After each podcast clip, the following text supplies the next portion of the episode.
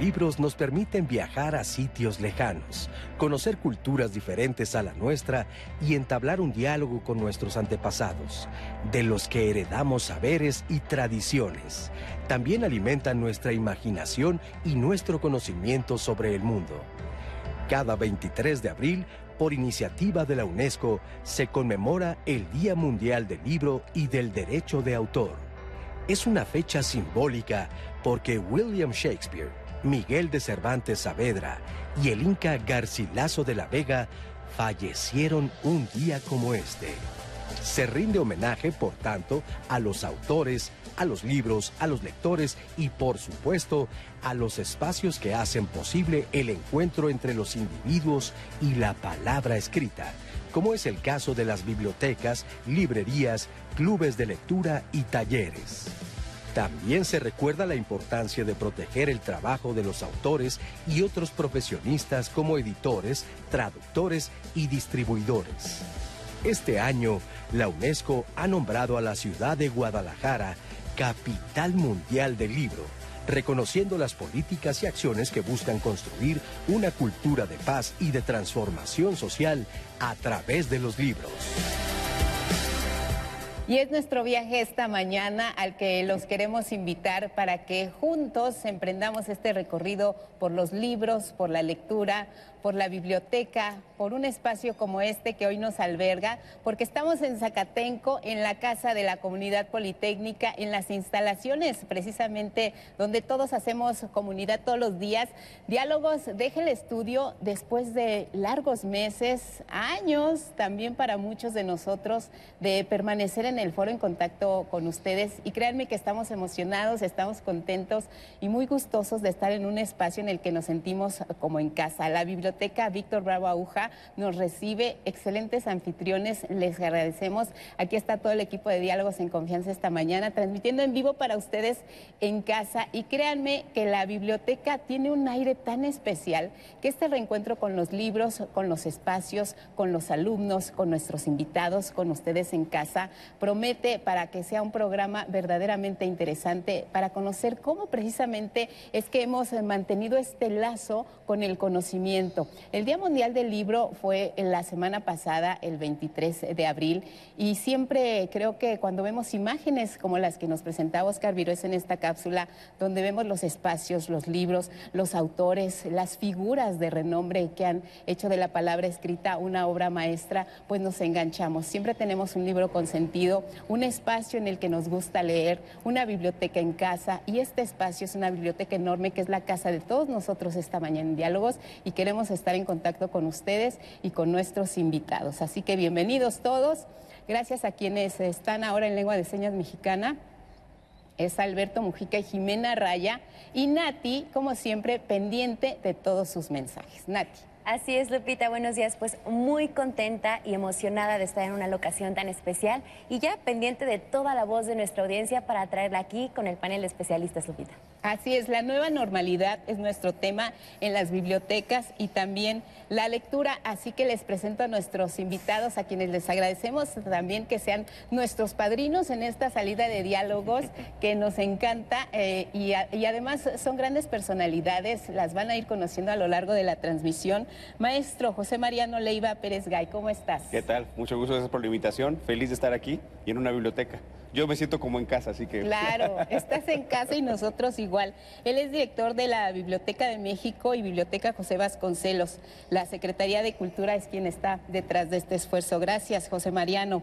Maestro Alfredo Avendaño Arenaza, ¿cómo estás, Alfredo? Muchas gracias, gracias por la gentil invitación y gracias por darle visibilidad al trabajo de, los, de las bibliotecas y de los bibliotecarios. Claro, nunca nos olvidamos y creo que en esta pandemia los libros han sido unos excelentes compañeros de viaje. Por supuesto. Entonces eh, vamos a recuperar esa parte también.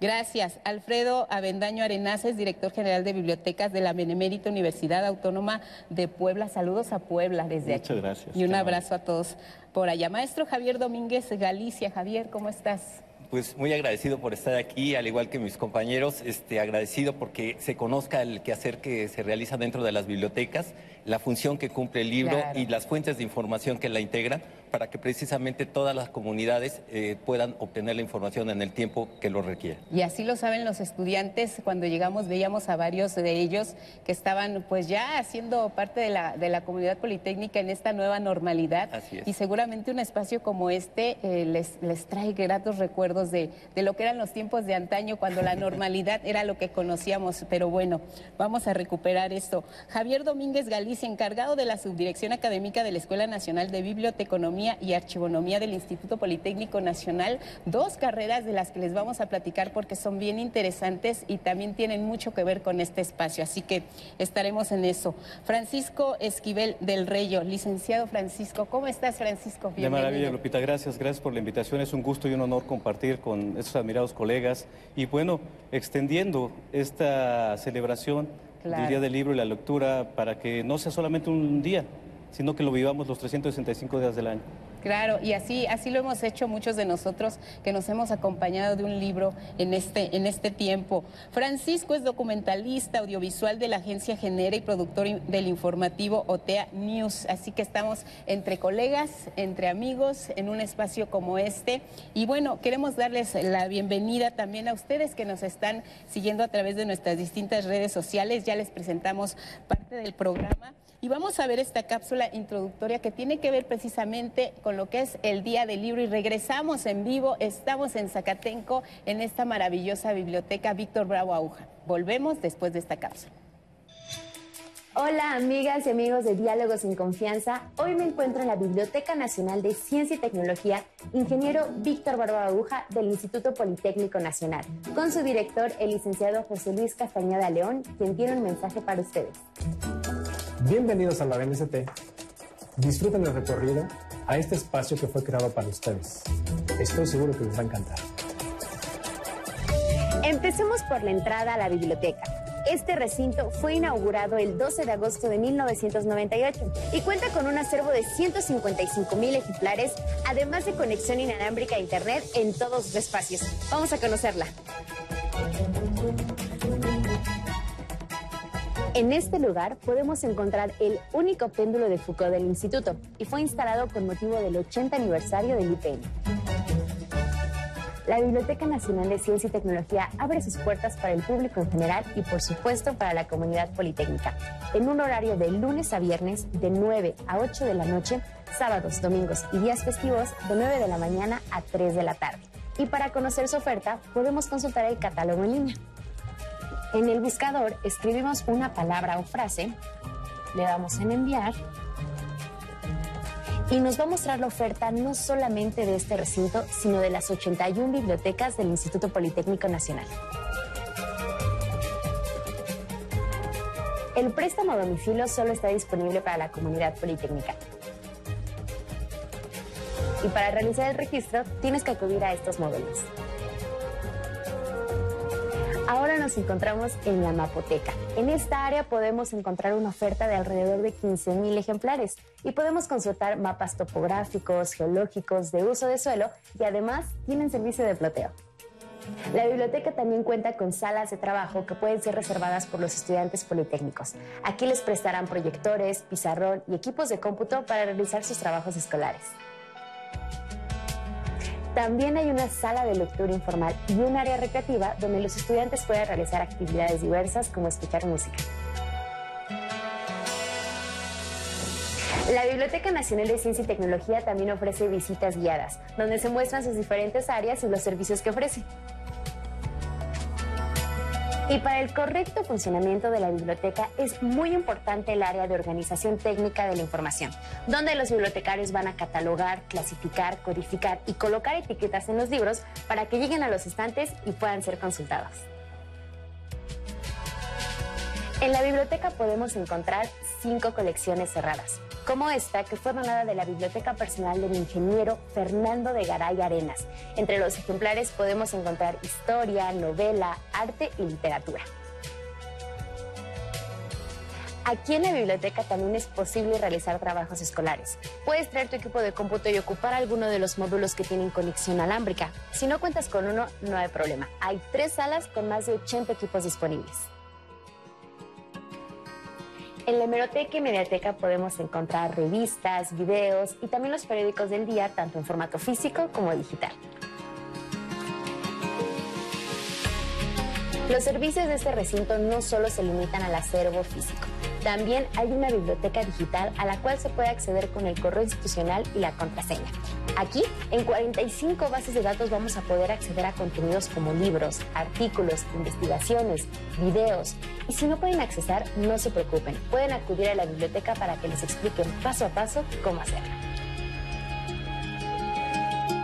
La biblioteca también ofrece servicio médico en un horario de lunes a viernes de 8 de la mañana a 9 de la noche, tanto para usuarios como para comunidad politécnica.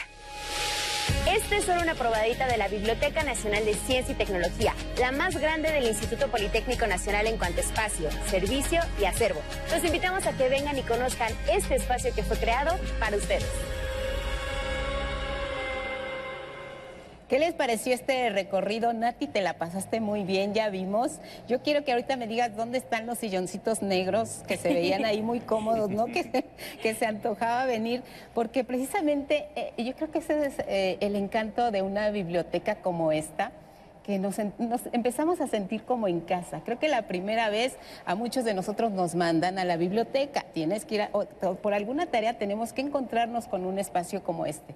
Pero cuando ya lo hacemos nuestro, cuando ya vemos que se puede convertir en ese rinconcito del que nos apropiamos para consultar, para leer, como dices, para eh, estar un rato escuchando música, que creo que se han ido transformando las bibliotecas, ya no son esos espacios cerrados, lúgubres, donde decías, ¡ay, que me toca ir a la biblioteca! y casi, casi te, te dolía la cabeza antes de entrar. Ha cambiado la biblioteca en nuestro país, ¿no?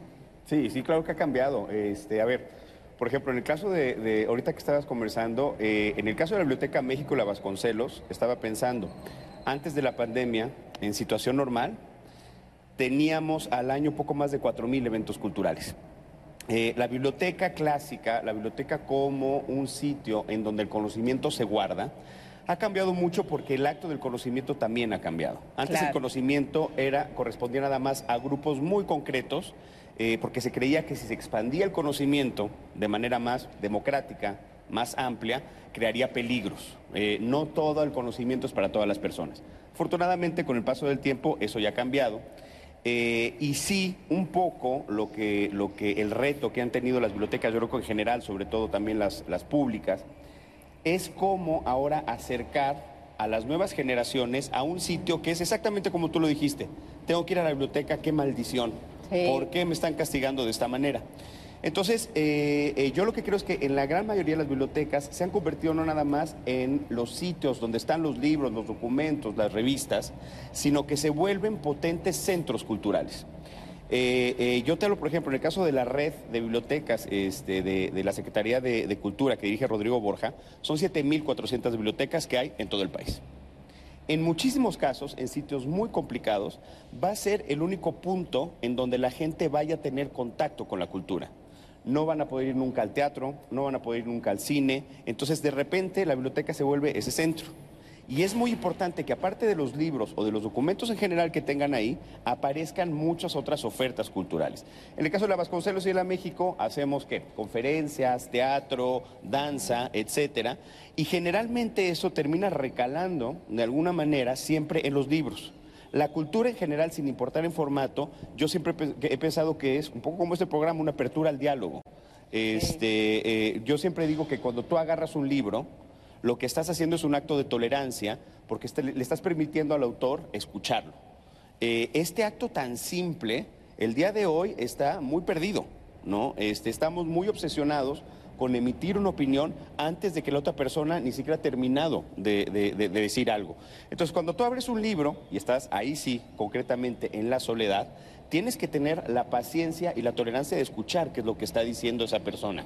Y tú puedes leer un libro de una persona que no piensa igual que tú, que tenga una ideología completamente distinta. Tú puedes leer Mi lucha de Hitler. Y el hecho de leerla no significa que lo estés apoyando, sino que te va a retar completamente lo que esté diciendo y va a ser un pimponeo, porque una de, de las actividades más interesantes que yo pienso que tiene la literatura es ese tráfico de pensamientos que hay entre la persona que lo escribió y tú mismo contigo solo. Ahí no hay pretensiones, ahí no hay el acto de me voy a comprar este gran coche para impresionar a la novia y a los amigos, porque tú estás sentado leyendo en soledad. Y entonces tú nada más, eh, si quieres hacer tonto a alguien, te haces tonto a ti mismo. Entonces yo creo que las bibliotecas sí se pueden volver un poco esa casa con este tipo de retos que se vuelven muy interesantes. Y además, eh, porque eh, vemos que, como bien dices, ha cambiado el concepto de las bibliotecas, pero no por ello dejan de cumplir una función social que es muy importante, porque muchos jóvenes no tienen otra manera de entrar en contacto con ese espacio cultural, con ese autor que les gusta. Eh, entonces, la biblioteca tiene una función social. ¿Qué haríamos sin las bibliotecas? ¿Han pensado en esa posibilidad? No, la verdad, como dices, y, como dice Mariano, la verdad, la biblioteca es un tercer espacio. Es ese espacio que complementa, que fortalece eh, la escuela, la educación formal, pero también la formación, porque no dejamos de aprender y en este siglo en particular tenemos que estar constantemente desaprendiendo y aprendiendo. Es la dinámica de, este siglo XXI en, en una cuarta revolución industrial. Entonces la biblioteca se convierte en ese tercer espacio en donde puedes, aparte de leer y tener contacto con el libro, tener contacto con otro tipo de documentos audiovisuales y más allá, con las personas, conversar, tener ese, ese lugar de paz en donde a veces no lo tienes en tu domicilio. Algún tiempo trabajando en la Biblioteca Vasconcelos hicimos un, un, estudio hacia afuera y los departamentos enfrente, en las zonas aledañas, eran eh, departamentos muy pequeños y una niña nos hizo el comentario. Es que yo tengo que estudiar o leer en la misma mesa donde están viendo la televisión, donde están platicando, entonces no tienes esa intimidad. Pero también el diálogo entre las demás personas lo hemos visto en bibliotecas universitarias, en bibliotecas escolares, en bibliotecas infantiles, en las salas infantiles, el niño empieza a jugar, a convivir en ese tercer espacio. Es un espacio democrático, muchas veces de acceso gratuito y que tiene infinidad de recursos para descubrir. ¿Cómo acercamos las bibliotecas a, los ciudadanos, a los consultantes, a los estudiantes? Porque no estamos hablando eh, de este concepto subrayado, solo estudiantes. A una biblioteca puede entrar toda la persona que busca el conocimiento, amas de casa, eh, padres de familia, maestros y estudiantes, pero el conocimiento está aquí. ¿Cómo lo acercamos a la comunidad? Las bibliotecas deben convertirse en estos espacios democratizadores del conocimiento en estos espacios de paz. Deben eh, debemos eh, transitar de una biblioteca eh, que es de préstamo y de evolución a una biblioteca relacional. Las bibliotecas universitarias hoy día deben salir de su nicho, debemos tener círculos de lectura en diversas comunidades. En la Benemérita Universidad Autónoma de Puebla tenemos 70 bibliotecas tenemos presencia en todo el estado de Puebla, pero nosotros salimos más allá, vamos a comunidades a fomentar hábitos lectores, vamos a fomentar esa, esa imaginación del niño por, por el libro, por la lectura, vamos a fomentar también algunas eh, eh, actividades que te promuevan alguna aspiración a futuro o alguna profesión, porque llevamos este, eh, microscopios, llevamos robots, toda la parte de la producción de la UAP, pero las bibliotecas deben ser ese espacio de inspiracional que forme desde temprana, desde temprana edad. Nosotros en la Biblioteca Central de la UAP tenemos un espacio de biblioteca infantil. Antes de pandemia llegaban cerca de 100 niños con, con sus papás y hacíamos círculos de lectura y hacíamos círculos de lectura donde se vinculaban y a partir de hace 10 años, eh, 90% de esos niños son universitarios. Y esa es una de las grandes bondades. Pero las bibliotecas universitarias deben salir deben eh, abrir las puertas, deben dar la bienvenida a comunidades y debemos crear comunidades, debemos crear eh, talleres, debemos inclusive talleres hasta de cocina para las amas de casa. Debemos ser ese centro cultural que dice Mariano, debemos convertirlo y creo que tenemos esa maravillosa oportunidad. Entonces hay que hacerlo. Han, hablado eh, cada uno de ustedes de hacer esta invitación y yo noto algo en común, que es hacerlo a temprana edad porque cuando uno tiene que elegir una carrera, eh, si te dicen biblioteconomía y archivonomía, creo que te suena y este el trabalenguas cómo se pronuncia, ¿no? ¿Por dónde empezamos? Y, familiarizar a, las personas con estos términos y hacerlo desde pequeños nos va a, permitir tener asiduos lectores conforme vayan creciendo. Y, y supongo que en la comunidad politécnica esta es una semilla que se siembra todos los días. Claro, claro. Sí, definitivamente el formar profesionistas es, es todo, eh, todo un reto. Eh, precisamente lo que acaban de mencionar mis colegas en el sentido de que se pueden crear diversas actividades, pues va en ello la, la formación. O sea, no es lo Sí. mismo preparar servicios de información para un investigador que para una ama de casa que para, para un niño. Nosotros debemos desde eh, la concentración de, las colecciones, debemos de saber a qué público vamos a dirigir. Y eso es lo que tratamos de inducir a los alumnos. Los alumnos deben de conocer a, a qué público va, va a estar dirigido, qué tipo de instalaciones se requieren, porque no es tan bien nada más llegar y meter y poner los, eh, los libreros. Hay que saber medidas, hay que saber eh, el, el medio ambiente precisamente para darle conservación a, a esa información. Hay que conocer también cómo organizar esa información para darle una salida y que sea también funcional, tanto para la generación que está acostumbrada a utilizar el papel como a las nuevas generaciones que están exigiendo el uso de tecnologías. Entonces, sí es importante también crear estos servicios de información que van a dar la salida y de alguna manera las instituciones se van a ver beneficiadas porque además de que pueden consultar, van a generar nuevos conocimientos, con lo cual van a aportar esa, esa función vital dentro de la sociedad. Y entonces, sí, empezar, empezar desde niño, pero este es todo un trabajo en conjunto, entra la familia, entra el profesor, entra la persona misma, precisamente para integrar todo este, este grupo para que podamos explotar y generar nuevos conocimientos. Ahora que veníamos a este espacio, eh, supongo que ustedes tuvieron un primer reencuentro con la biblioteca después de, del asunto de la pandemia. Eh, platíquenos eh, brevemente cómo fue este volver a olfatear los libros, encontrar el espacio, a reencontrarse. Bueno, nosotros estuvimos en la plantilla trabajando ahí y te puedo contar, este, una biblioteca pública siempre tiene retos este, y a veces los retos no, no salen adelante. Pero yo creo que eh, el momento más difícil que he vivido fue haber visto la Biblioteca de México, la Vasconcelos, dos años completamente vacía. Son espacios, para aquellos que los conozcan, que son monumentales, son Sí. gigantescos. Este, la, la- la Biblioteca Vasconcelos está construida en una antigua fábrica de, de- de tabaco, después fue cuartel militar. Este, muchos de los bibliotecarios que están ahí hablan de relatos de fantasmas que llegan, que se aparecen niños y tal. No lo dudo para aquel que lo crea, pero, pero yo lo dije en alguna ocasión, eh, el peor fantasma que yo he visto es el fantasma de la soledad eh, eh, Sí. esas veces.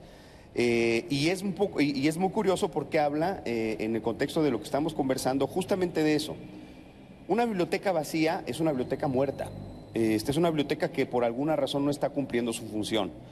El espacio, por ejemplo, para niños que tenemos en, en- ambas bibliotecas, los fines de semana siempre está llenísimo, afortunadamente. En el caso de la Vasconcelos y la México, en situaciones normales, eh, llega un flujo de gente muy, muy importante. Hace unos minutos les comentaba en una reunión previa que teníamos que los fines de semana... Te voy a interrumpir Sí. porque vamos a ir a la pausa Claro. y regresamos para que sigamos hablando de las bibliotecas y la nueva normalidad desde Zacatenco.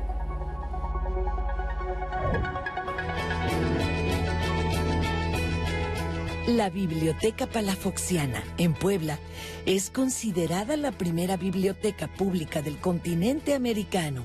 Su origen se remonta a 1646 y en la actualidad funciona también como museo.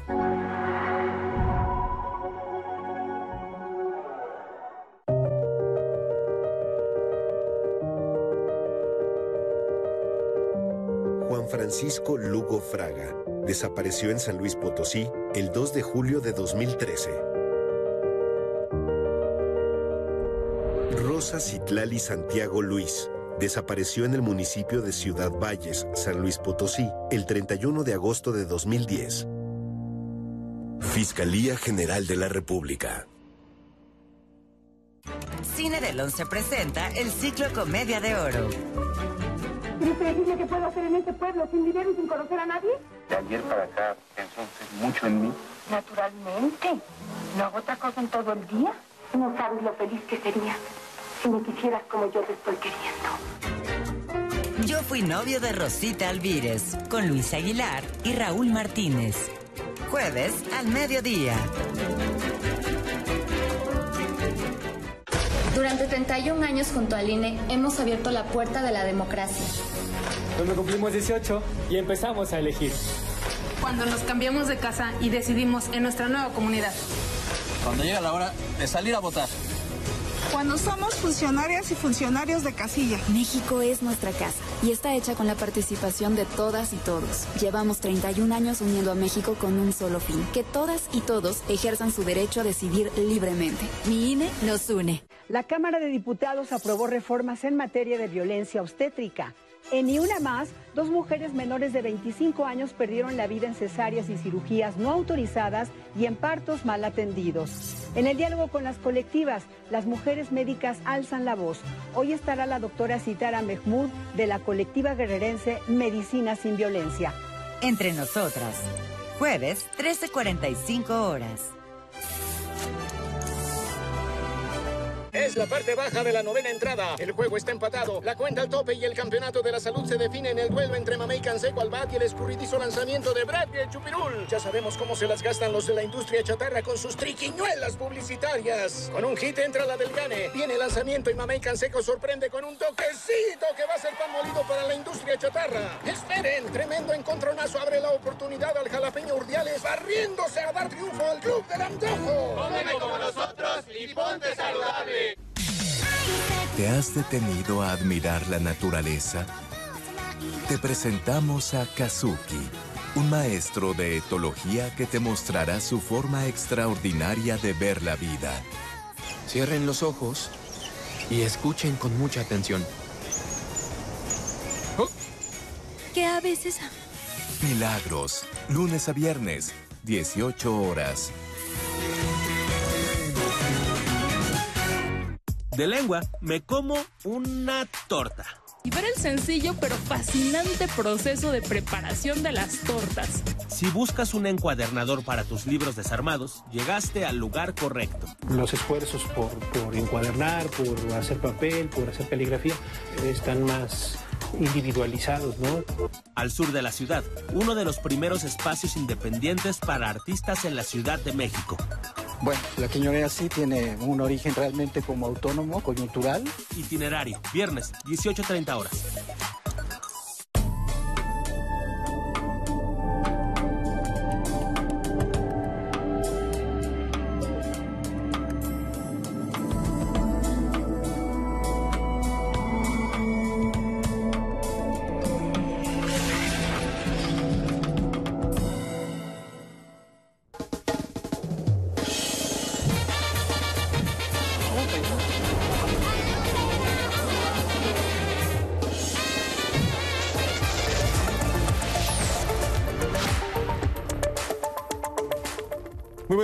Gracias por continuar con nosotros aquí en cada hora en la hora.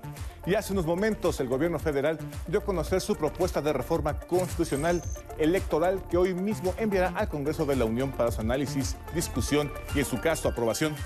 Propone disminuir el número de senadores a 96 y el de diputados federales a 300 disminuir el presupuesto a partidos políticos y sustituir al INE por un Instituto Nacional de Elecciones y Consultas y que sus consejeros sean electos por voto popular, al igual que los magistrados del Tribunal Electoral. También plantea la reducción de consejeros electorales de 11 a 7. La iniciativa propone reformar 18 artículos constitucionales y destaca que se tendrán ahorros por 24 mil millones de pesos. En temas de salud, el avance contra la pandemia continúa. A partir de hoy, se abre el registro para que todos los niños de 12 años puedan recibir la vacuna contra el COVID-19. Lo único que debe hacer es ingresar a la página mivacuna.salud.gov.mx y tener a la mano el CURP de cada niño, ya que será indispensable para llenar los datos del formulario. Y ahora les ofrecemos los requisitos que deben cubrir los interesados en inscribirse para recibir la pensión de adultos mayores. A partir del lunes 18 de abril, las personas de 65 años o más podrán inscribirse para recibir la pensión de adultos mayores. Todos los mexicanos mayores de 65 años tienen derecho a recibir una pensión sin distingo de ninguna especie, ya que se trata de un derecho universal. Para hacer efectivo este derecho, se deben inscribir en el teléfono 800 639 42 64 le repito el número para que tome nota.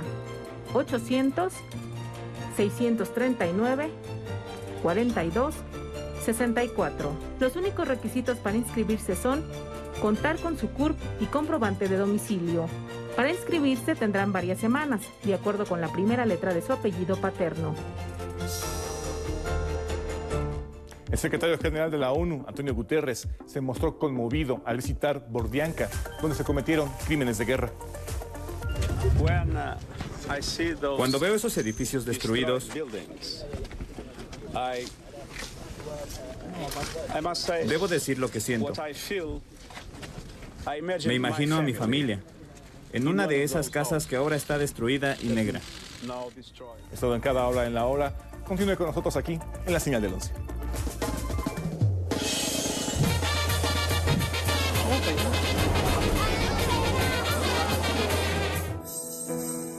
La historia del instituto es una historia de lucha, es una historia muy hermosa de sobreponerse a la adversidad.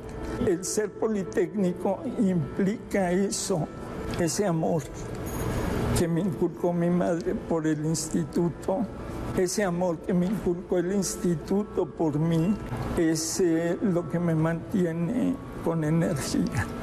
Y levantamos orgullosamente el corazón y la voz diciendo, soy politécnico.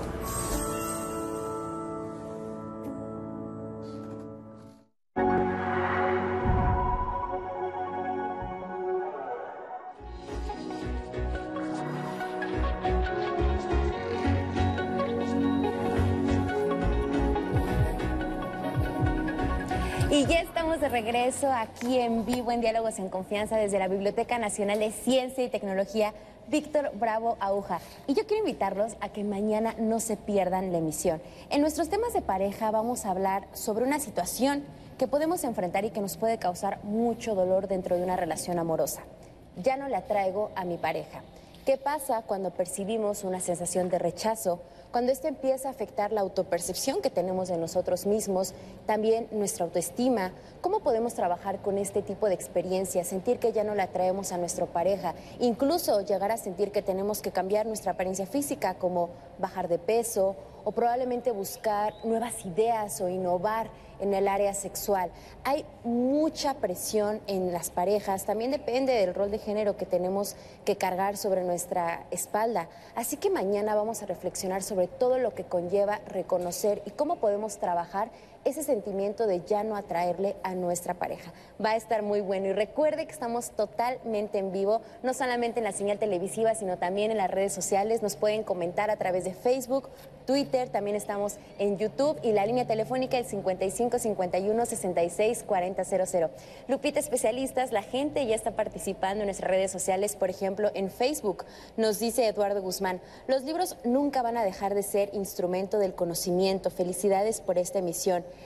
Fan Club 11 nos dice, leer es descubrir en cada página de un libro mundos fantásticos, personajes, lugares maravillosos. Durante el encierro de la pandemia muchas personas los ayudó la lectura para estar tranquilos y no pensar en cosas negativas. Hay que fomentar a los niños el amor por los libros nos comparten. También nos dice Lu Gutiérrez, de acuerdo con la UNESCO, en estos tiempos de pandemia donde las escuelas aún no regresan por completo a actividades presenciales, es fundamental aprovechar el poder de los libros para ampliar los horizontes y por supuesto también la creatividad.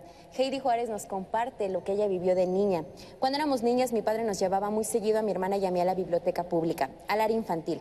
Nos señalaba los libros, los tomábamos, nos sentábamos para leerlos un par de horas. No importaba si al principio eran solamente imágenes. De grande, al vivir en un país extranjero visitaba las bibliotecas y me parecían otro templo cercano a mi casa. Qué bella reflexión sentir una biblioteca como algo que te recuerde el calor de hogar, el calor de tu casa.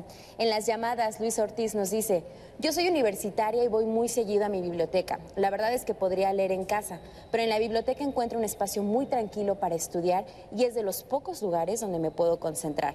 Durante la pandemia me costó mucho trabajo seguir con mis estudios y me di cuenta de lo importante que eran las bibliotecas para mí. Irma Espinosa. Los niños ahora ya no quieren ir a las bibliotecas y dicen que todo lo pueden encontrar en Internet.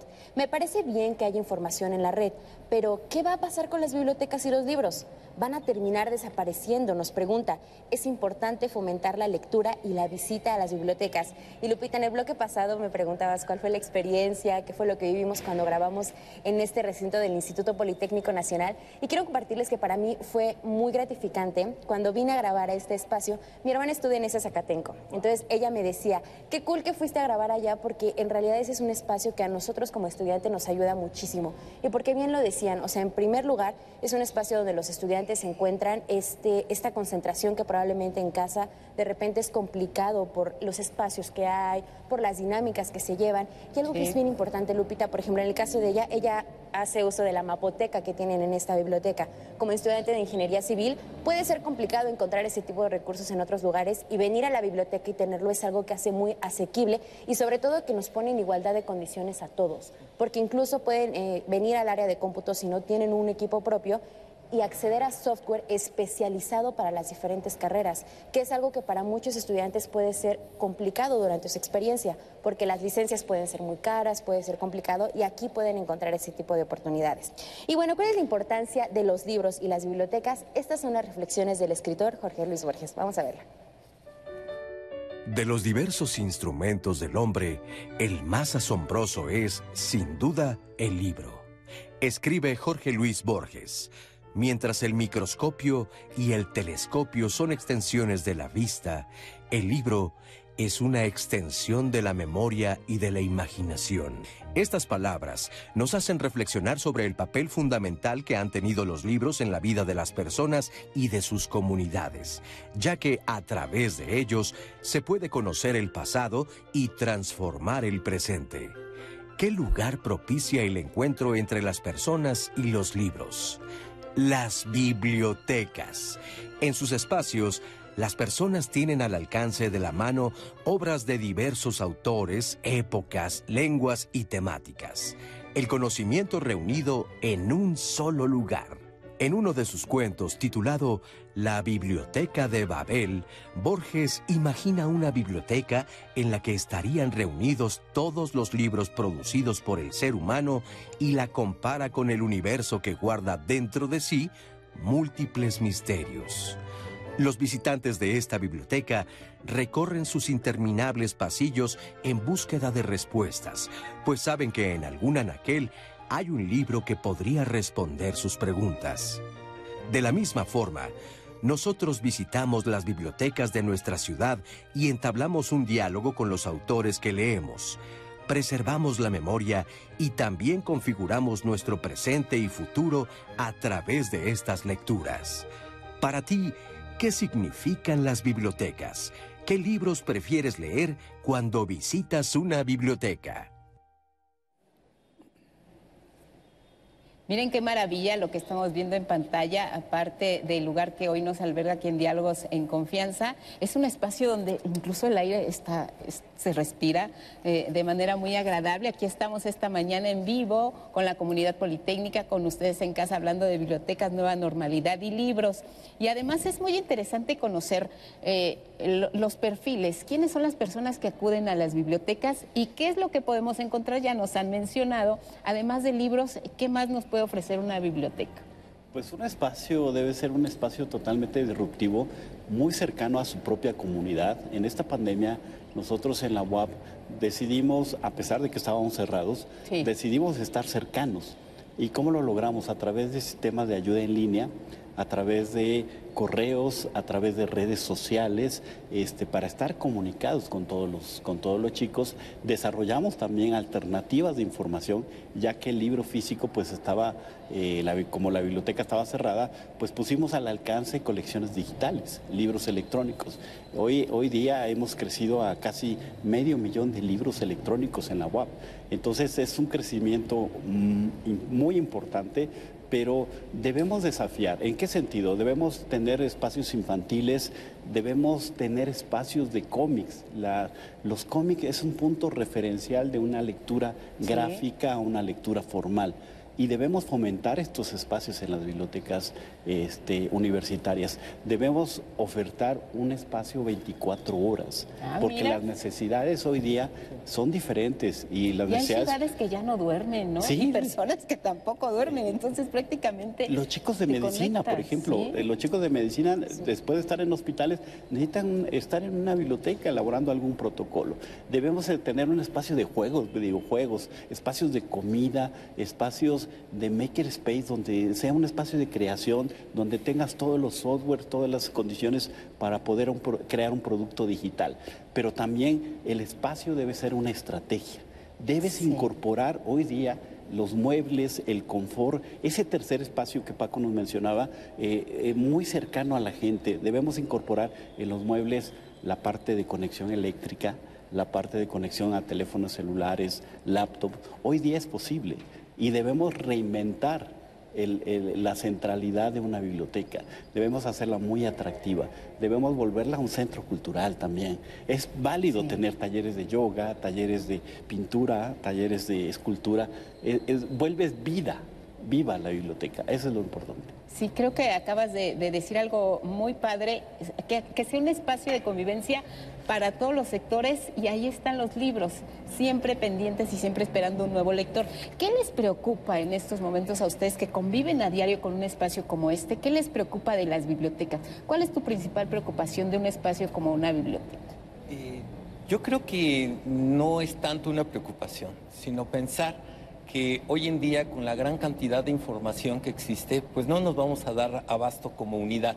Sí, este es el momento de trabajar en equipo, hacer convenios con distintas instituciones, con el objeto de que aprovechar los diversos acervos que hay en todas las instituciones. Esto, esto nos llenaría, nos ayudaría y de esta manera podríamos dar mayor atención a los, a, a los usuarios de cualquier tipo.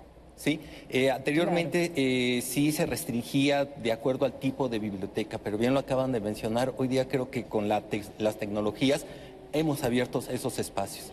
Tradicionalmente, inclusive por la formación eh, que se daban al bibliotecario, pues eran a, encauzarlos a lugares cerrados, lugares de silencio, lugares de, concentración. Hoy en día creo que ese concepto ya también este, ha sido rebasado. Las mismas bibliotecas ya han salido de esas cuatro paredes y precisamente con el apoyo de las tecnologías hemos, hemos causado mayor impacto.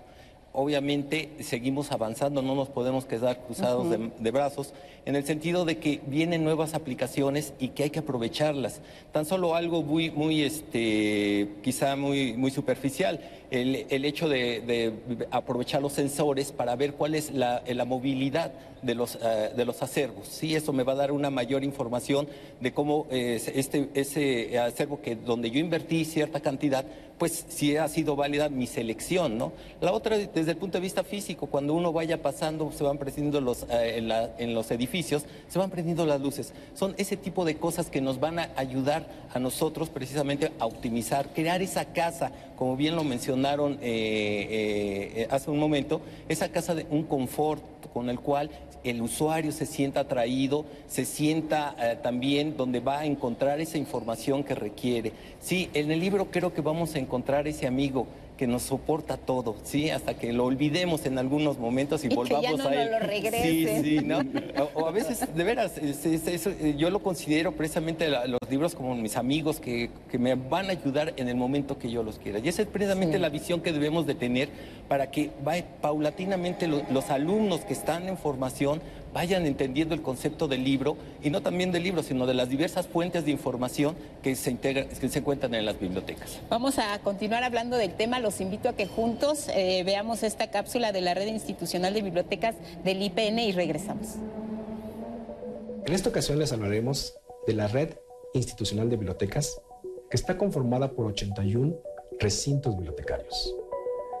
El acervo que se encuentra disponible dentro de estas 81 bibliotecas asciende aproximadamente a 1.740.712 volúmenes conformados en libros, publicaciones periódicas, tesis, entre otros. Con motivo de la contingencia sanitaria provocada por el COVID-19, nos encontramos ante un grave problema difícil de afrontar, pero no imposible de resolver.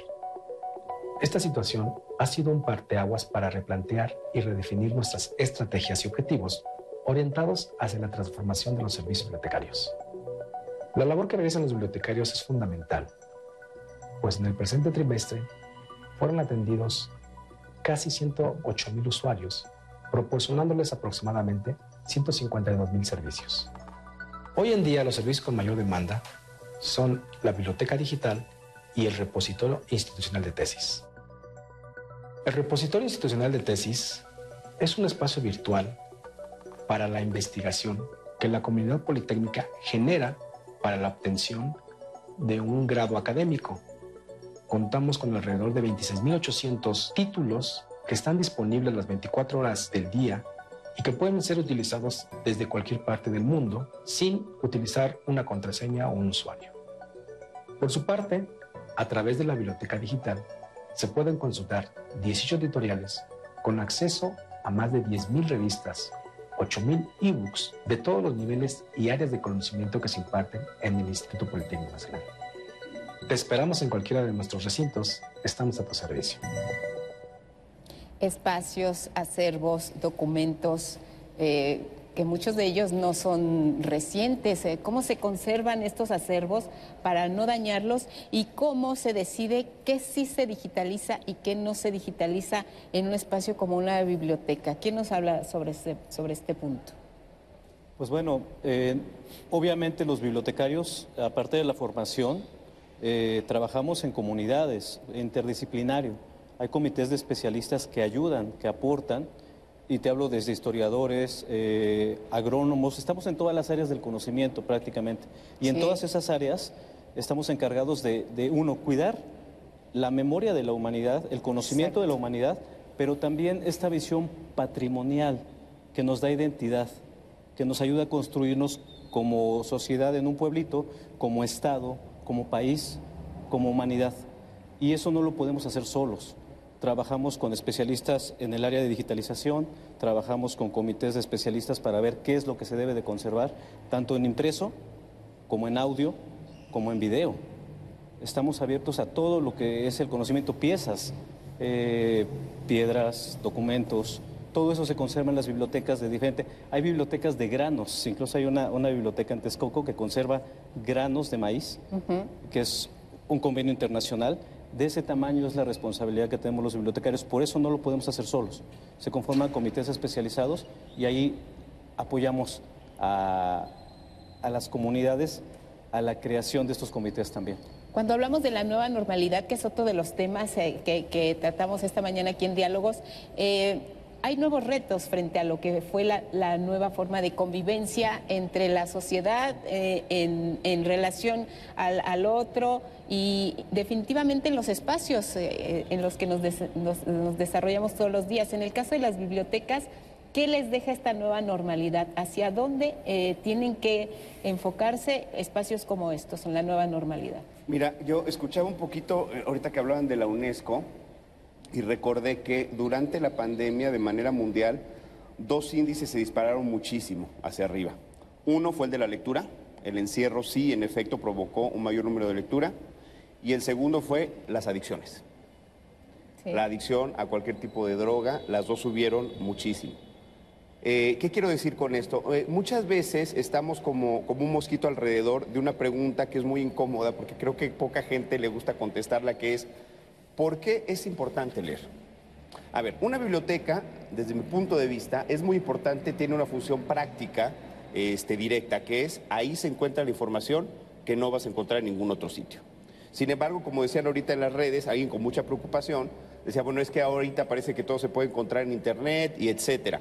A ver, hasta donde yo tengo memoria como historiador, al libro lo estamos matando desde hace 100 años. Cuando salió el fonógrafo, en el, periódico imparcial de repente decían, es que ya sale una cosa que es el fonógrafo y ya los libros van a desaparecer.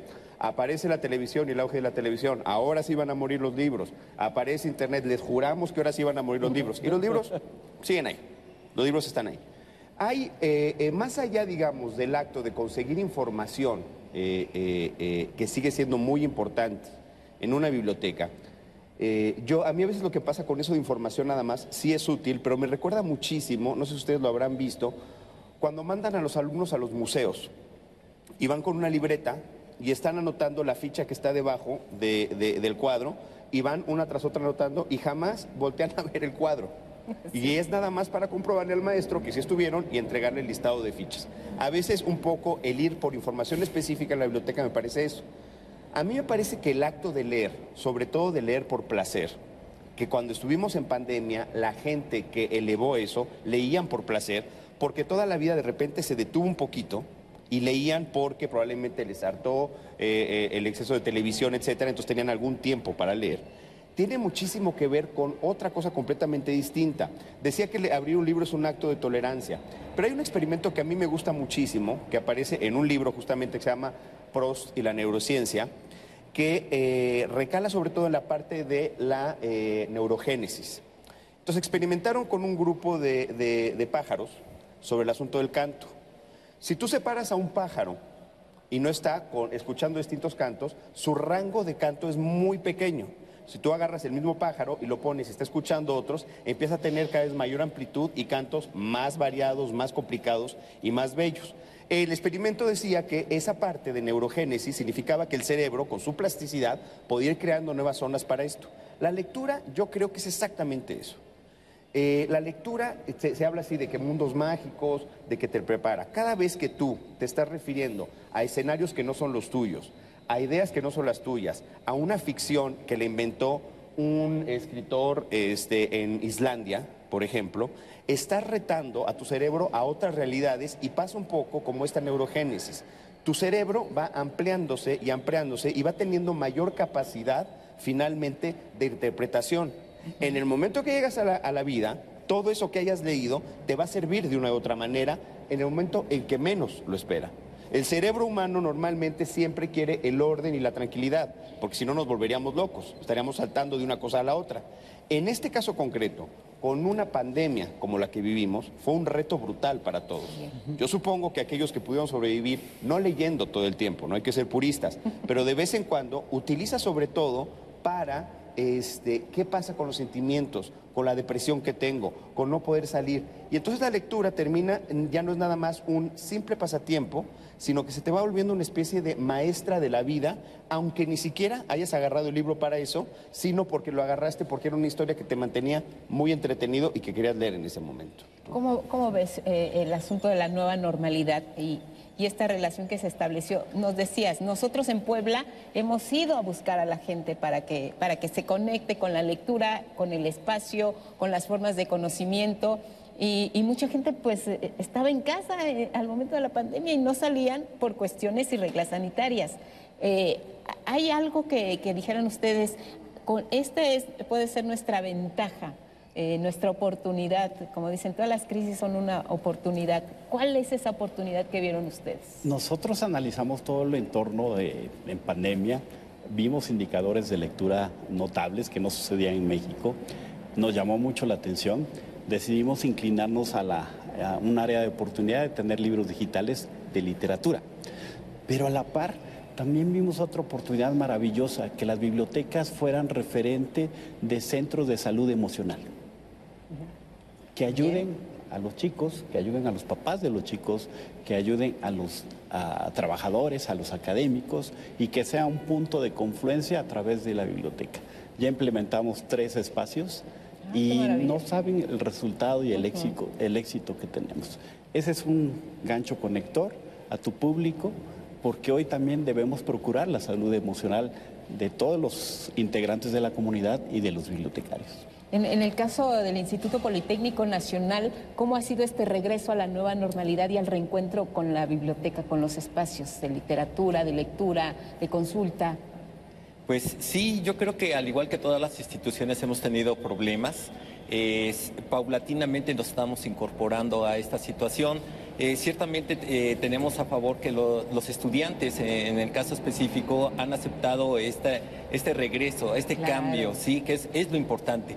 Creo que, valga la expresión, lo pedían a gritos. Sí, ya, ya querían estar reunidos. Y esto también creo que ha facilitado el que se haya regresado nuevamente, claro, todo bajo planes bien, bien establecidos, con el objeto de salvaguardar y tener un, un, poco de seguridad, porque no se puede garantizar al 100% eh, el que podamos tener este tipo de problemas. Pero aquí, en esta situación, eh, lo que corresponde al, manejo de la información, creo que el ver estado preparados con eh, alternativas, creo que también fue un punto muy, muy positivo para cualquier unidad de información porque de esta manera se pudo apoyar a, las comunidades. ¿sí? De no haber contado con servicios eh, electrónicos digitales, pues hubiera sido también un poco, hubiera aumentado el caos, ¿sí? porque venir a una biblioteca que estaba cerrada, pues eh, cómo vamos a hacer tareas, ¿no? Pero yo creo que esta situación, eh, al contar con estos servicios, eh, y que además también se abrieron a, toda la comunidad, fue un buen punto para que los alumnos pudieran cumplir en tiempo y forma sus estudios. Porque además veíamos en la cápsula que el repositorio era de los más consultados, la biblioteca digital es de las más consultadas. La tecnología ya llegó para quedarse, ya no hay marcha atrás.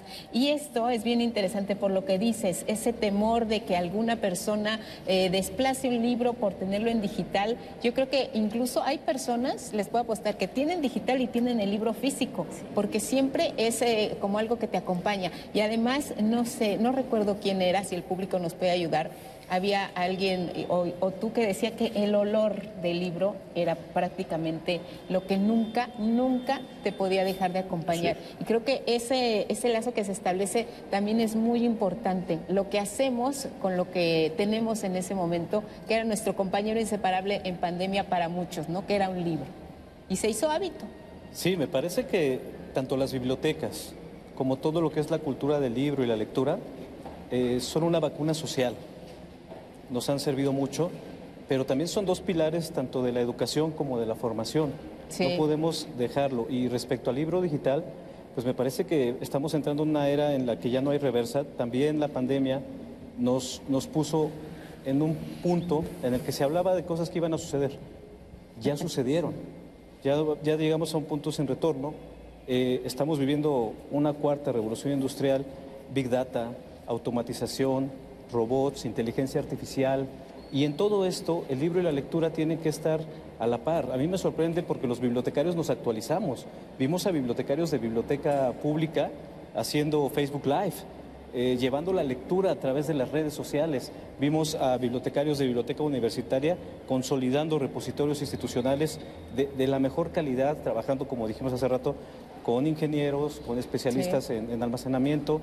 Vimos a bibliotecarios de biblioteca escolar trabajando de la mano como escuderos de los maestros en estas uniones que se dieron y ya de ahí partimos eh, los académicos también, hablando foros sobre resiliencia, sobre el cuidado de los libros, sobre el propio virus. Ya dimos cinco o seis pasos adelante. Qué interesante, Nati. En redes hay mucha participación. Nos dicen una llamada Héctor Gonsen. Me parece sensacional la propuesta de poner a circular libros, ya que estos no son solo para coleccionar hay que dejarlos abandonados en alguna parada de camión o en negocios para que así se comparta el conocimiento y que las personas que necesiten los libros lo tomen libremente. En Facebook, Alberto Servín, yo adoro la Vasconcelos. Hace años iba ahí a un taller de conversación en inglés. Años después iba ahí cuando necesitaba concentrarme en las traducciones que hacía y de paso aprovechaba para descubrir algún autor nuevo. Me parece un espacio muy bonito. Adriana Tonix, un tema muy importante. Es fundamental que los niños y adolescentes tengan conocimiento y hacer consultas en los libros, que conozcan el respeto y la forma de conducirse en una biblioteca, el valor y cómo debemos atesorar los libros. Excelente panel el que los acompaña. Ángel Pérez nos externa una preocupación. Yo creo que en una de, una de las mayores dificultades que enfrentan las bibliotecas es que muchas veces se prefiere leer en línea a leer físicamente. Briana Corona nos pregunta cómo puedo recuperar el interés en la lectura y nos platica su experiencia regresando la comparta. Una pausa.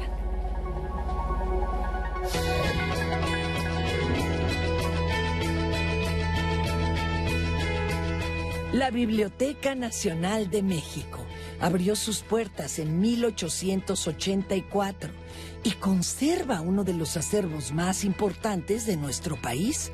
Puedes visitarla en sus instalaciones en Ciudad Universitaria.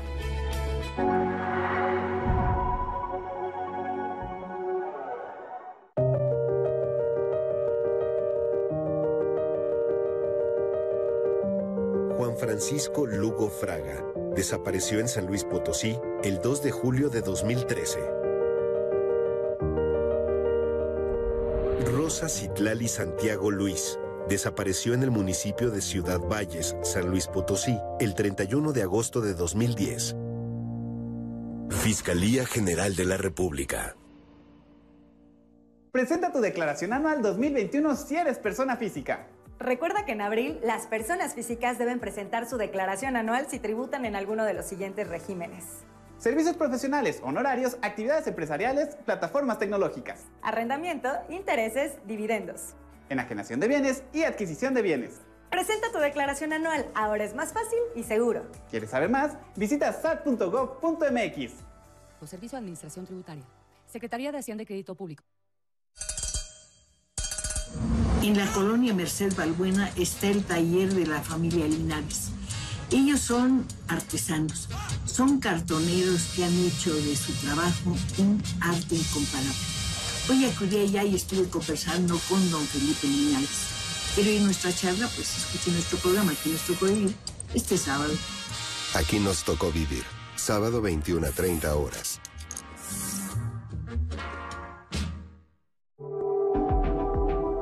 Clasificación A. Contenido apto para todo público.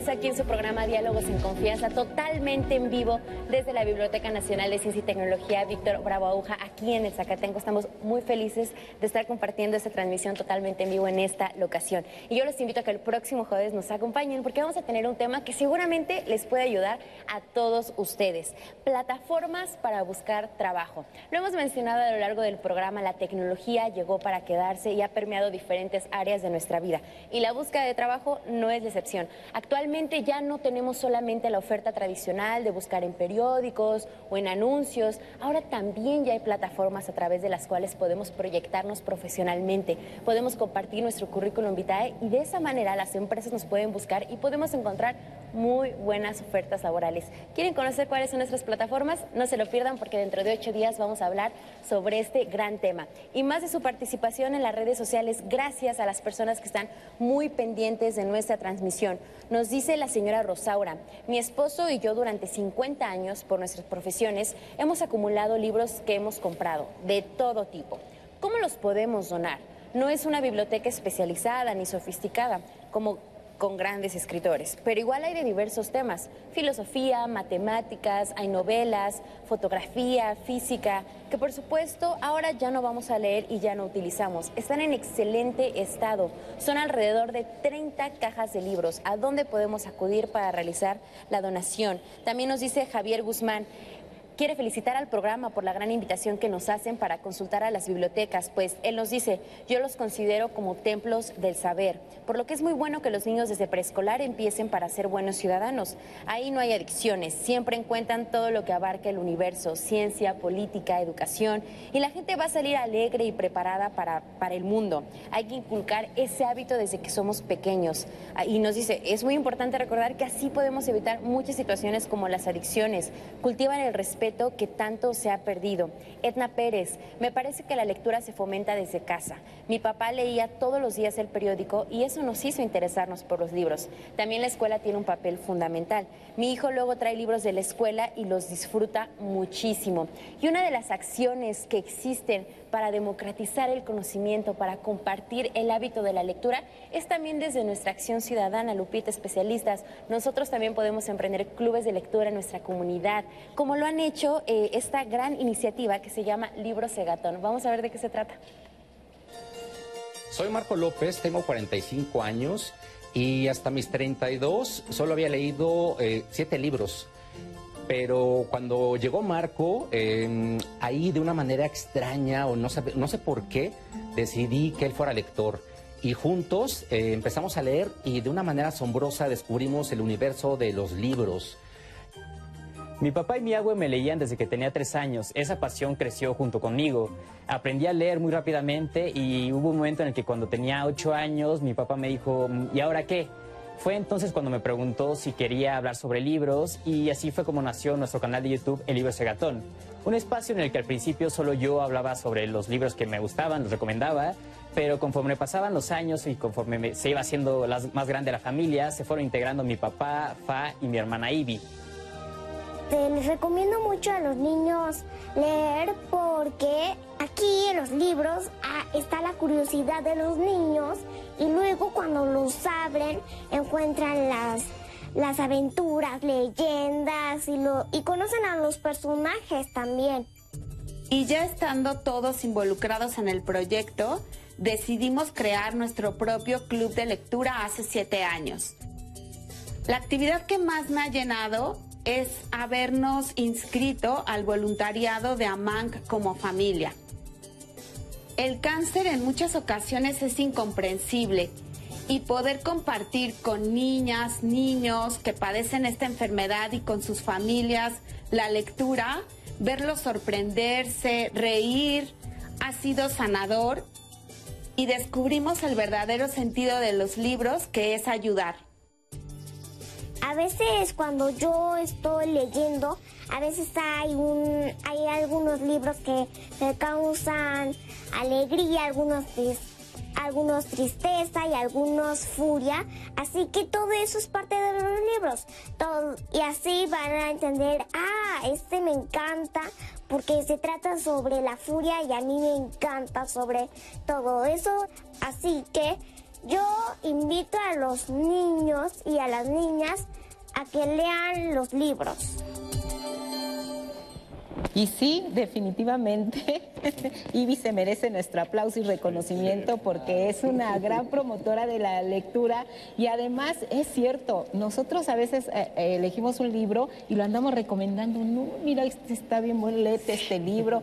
Y sí, también le damos la razón a las personas eh, que nos comparten que desde pequeños veían a su papá eh, leer el periódico. Sí, uno por imitación comienza a ver qué, qué- hay ahí que tanto les llama la atención. La importancia, creo que esto hay que subrayarlo y lo han mencionado, de conectar a, a la infancia con, con la lectura es muy importante porque ese libro es mi maestro, el primero. Sí, mira, este, a ver, en este país hemos tenido muchas campañas para incitar a las lecturas. Muchas de ellas muy torpes. Yo recuerdo una, no voy a decir el nombre no porque no quiera decirlo, sino porque no me acuerdo quién la hizo, que era Lee 10 minutos. Y que de repente se llenó de carteles por todos lados de Lee 10 minutos y no te daban ningún tipo de información más allá de leer 10 minutos. Yo ca- cada vez que lo veía parecía un poco como, este, date un duchazo de agua fría, aunque la pases mal 10 minutos y después verás los beneficios. Yo creo que el acercamiento para crear lectores a veces está mal entendido. De la misma recuer- manera recuerdo cuando yo iba en la, en la primaria que a todos nos dejaron de leer el libro Platero y yo. Ahí hay un grave error, no por el libro, Platero y yo, pero la concepción de que un solo libro pueda gustarle a generaciones completas de niños es un error garrafal. Es un poco lo que tú decías ahorita, de boca en boca. Lo que hay que poner a disposición de los niños es una variedad enorme de libros para que ellos vayan husmeando y vayan revisando y que se queden con el que quieran. De la misma manera esto de tienes que leer a los clásicos, tienes que leer... No, a ver, empezar por los clásicos, si no eres un lector, no te va a volver un lector. Si tú quieres leer la Odisea y la Iliada y va a ser el primer libro que estás leyendo, no vas a volver a tomar nada de lectura en tu vida. Entonces, eh, eh, yo creo que el principio del placer, como decía José Emilio Pacheco, este, es muy importante para la lectura. Tiene que ser el libro que leas. Decía hace unos minutos, sin pretensiones. Eh, no es eh, ir caminando con un libro en donde digan, ah, qué sabio, está leyendo el Ulises de Joyce. No se trata de eso. Es simple y sencillamente el libro que te esté gustando a ti. Claro. Es como la música, es como las artes plásticas. El que te guste a ti no tienes por qué estar demostrándole a los demás. Y la pregunta que hacía esta chica sobre celulares y, y- y- y libros, es muy bonito lo, lo del olor de los libros. Cuando abrimos un libro y nos llega ese olor, en realidad lo que estamos oliendo es el olor de la tinta. no del papel. Todos decimos, es el olor del papel. A mí me encanta, es casi poético eso, porque unas hojas vacías tú las puedes oler y no van a oler así. Hasta que la tinta no está impresa, es cuando lo hueles. Entonces, lo importante, quiero decir con esto, es el contenido. A mí no me dan miedo las tablets o los celulares, sino lo que están leyendo ahí. Si una persona está leyendo en un Kindle, en una tablet, en lo que sea, un libro, es distinto a una cosa. Les voy a decir a mí que sí me aterra muchísimo. Me aterran mucho las redes sociales. Eh, las redes sociales nos están metiendo en una dinámica de lectura que no tiene absolutamente nada que ver con las lecturas de libros o de algo más profundo. Las jóvenes generaciones se están acostumbrando a información escrita, visual o una combinación que siempre tiene que ser veloz, veloz. Y como las redes eh, permiten interactuar de inmediato, ni siquiera, como decíamos al principio, terminan una idea y ya pueden estar contestando y contestando. El caso más, más terrible, que me lo parece a mí en un eh, sentido estrictamente personal, es Twitter. Twitter es una carnicería. Meterse a Twitter es una jauría. La gente pone una cosa y inmediatamente se le van al cogote y pelean y pelean. Puede ser un tema trascendental, puede ser sacar a pasear a los perros. Ese no es el acto de lectura.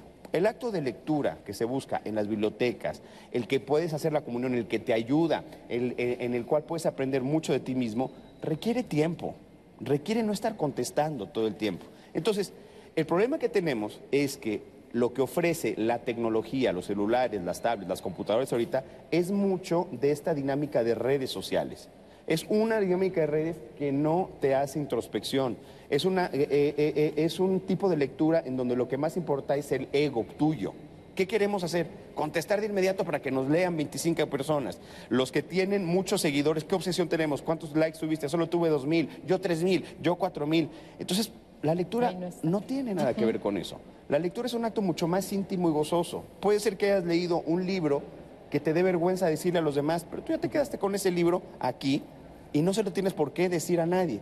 Esta obsesión de estar siempre hacia afuera, demostrando, diciendo, es un poco lo enemigo de la lectura.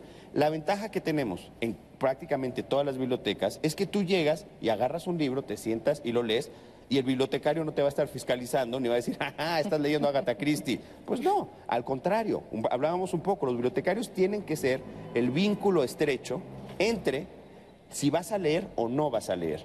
Eh, eh, para esta chica yo le digo, sí, a veces sí es necesario deshacernos un poquito del ruido, no de la tecnología, sino de la imposición de las redes sociales. Yo creo que eso es muy importante. Sí requiere su tiempo, pero eh, que no lo piensen como lee 10 minutos, íncate 10 minutos sobre este, piedras, date 10 minutos lateo. No, que te guste. Si vas leyendo un libro, vas en la página 25 y no te gusta, deja ese libro y agarra otro. Seguramente uno, uno, uno va a gustar. ¿Cómo creamos lectores, Alfredo? Debe ser ese proceso íntimo, gozoso, que te guste. ¿Cómo creamos lectores? A través de anclajes. Eh, mi padre fue un lector voraz. Donde vivíamos no había medios de comunicación, solamente llegaba el periódico, llegaba como a la una, dos de la tarde, y nos dedicábamos a leer el periódico y nos dedicábamos a leer enciclopedias. Entonces, esos fueron dos vínculos muy importantes de anclaje a la lectura. En la universidad yo tuve una profesora, una doctora en literatura, que nos dijo el primer día de clases, ustedes van a leer 18 libros. En ese momento todos nos espantamos, dijimos, no es posible porque ni cambio de materia. Ni siquiera hemos leído uno y lo logramos. Porque encontramos ese delito culposo de estar a gusto, de seleccionar lo que realmente te gusta. Cuando se vuelve eso un ancla, las cosas son maravillosas. Hay una obra hoy día que se llama eh, En el infinito, el infinito del Junco, de Irene Vallejo, que nos trata de la historia de libros, contada de una manera magistral. Ojalá que lo puedan leer. Hace poquito estuvo en la UNAM y ahí te narra toda la historia del libro, de una manera gozosa, de una manera íntima, de una manera que lo vives. Entonces, a partir de ahí se crean esos conectores y debemos tener en las bibliotecas universitarias esos mediadores de lectura esas personas que les guste, que les apasione, que les atraiga, que actúe en la obra. Cuando hay eso, hay un ancla inmediata en el público. ¿Quién escoge a quién? ¿El libro al lector, el lector al libro? ¿Cómo ves? aquí yo creo que debe de ser el lector al libro. Pero eh, yo quisiera retomar y vuelvo a, insistir en que es un trabajo conjunto eh, precisamente para este tipo de elecciones. Eh, la, a veces la familia influye mucho y como lo hemos visto en los videoclips y en los comentarios de los compañeros, es, va en el sentido de que debemos de trabajar en conjunto e inducir desde la, desde la infancia al niño. Yo, eh, yo recuerdo que también eh, nos dejaban lecturas, a, a, veces yo hoy considero que era muy pesada, en la Sí. secundaria La rebelión de los colgados, pues, eh, además muy espesa eh, en su momento, ¿no? claro. Eh, cuando uno es niño. La otra es de que pues no me, no me, alguien no me orientó para leer la, la- la trilogía de Julio Verne, que empieza con eh, Cien mil leguas de viaje submarino, este, La isla del tesoro y Los hijos del capitán Grant. Y en ese orden hay que leerlo, porque si uno lee primero La isla del tesoro, ya sabe qué va a pasar en, eh, Los hijos del capitán Grant. Entonces eso también se convierte en frustración. Sí, o sea, ya te, vas dando respuesta y dices, bueno, esto es que eh, debe de haber una, una guía, una orientación. Y en ese sentido, pues sí, hay que, el mismo profesor también, dentro, desde el aula, debe de escoger esa lectura que debe ser apropiada, ver el nivel académico de los alumnos para que precisamente puedan aprovechar más. Claro, ir subiendo paulatinamente, no quedarse ahí porque no, no avanzan, pues aquí nos quedamos. Pero sí, en este sentido, la familia, el profesor y uno mismo debe de ver cuáles son nuestros niveles para poder ir leyendo paulatinamente y ir avanzando para nuevamente generar, es, obtener esa información y generar nuevos conocimientos. Si nos salimos del ámbito universitario de los consultantes en este espacio, en esta biblioteca de ciencia y tecnología, Víctor Bravo Aguja, aquí en, en Zacatenco, y reciben a personas eh, que no pertenecen a la comunidad eh, politécnica, ¿cómo se les orienta? ¿Cómo se les recibe?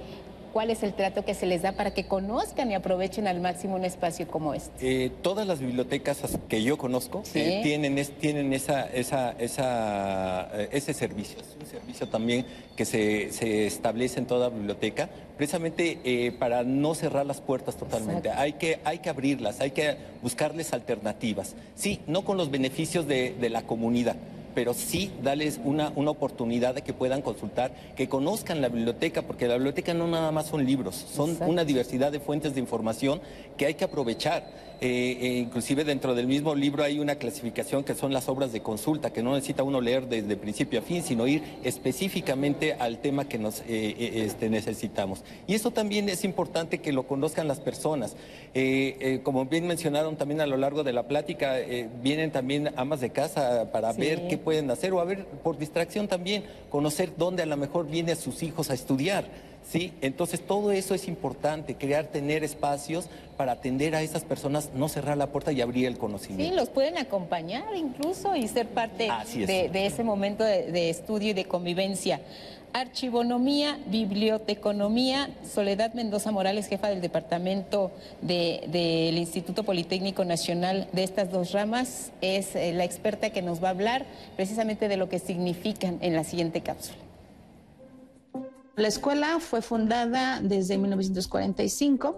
Durante todos estos años ha tenido distintas sedes, eh, las cuales no eran propias, hasta el año de 1993, que es cuando llega a esta parte de Zacatenco, donde el local como tal ya es propio y obviamente la ubicación ya es fija. A partir ya de 2018 eh, nos incorporamos al Instituto Politécnico Nacional. Como tal, ya somos una unidad académica del propio instituto. Eh, como tal, ofertamos dos licenciaturas en dos modalidades, la modalidad eh, escolarizado presencial y la modalidad no presencial. Eh, para ambas licenciaturas. Ambas duran cuatro años, ocho semestres y obtienen al final un título y una cédula de a nivel licenciatura. Ambas carreras tienen un ámbito de desarrollo o un campo laboral bastante amplio, ya que a través del manejo de normatividad, procedimientos, eh, planeación y obviamente todo lo que conlleva la reglamentación para ambas licenciaturas, podemos insertarnos ya sea en instituciones gubernamentales particulares o hasta empresas propias. La licenciatura da eh, la cavidad para manejo en la cuestión administrativa, en la cuestión eh, metodológica, en la cuestión de investigación.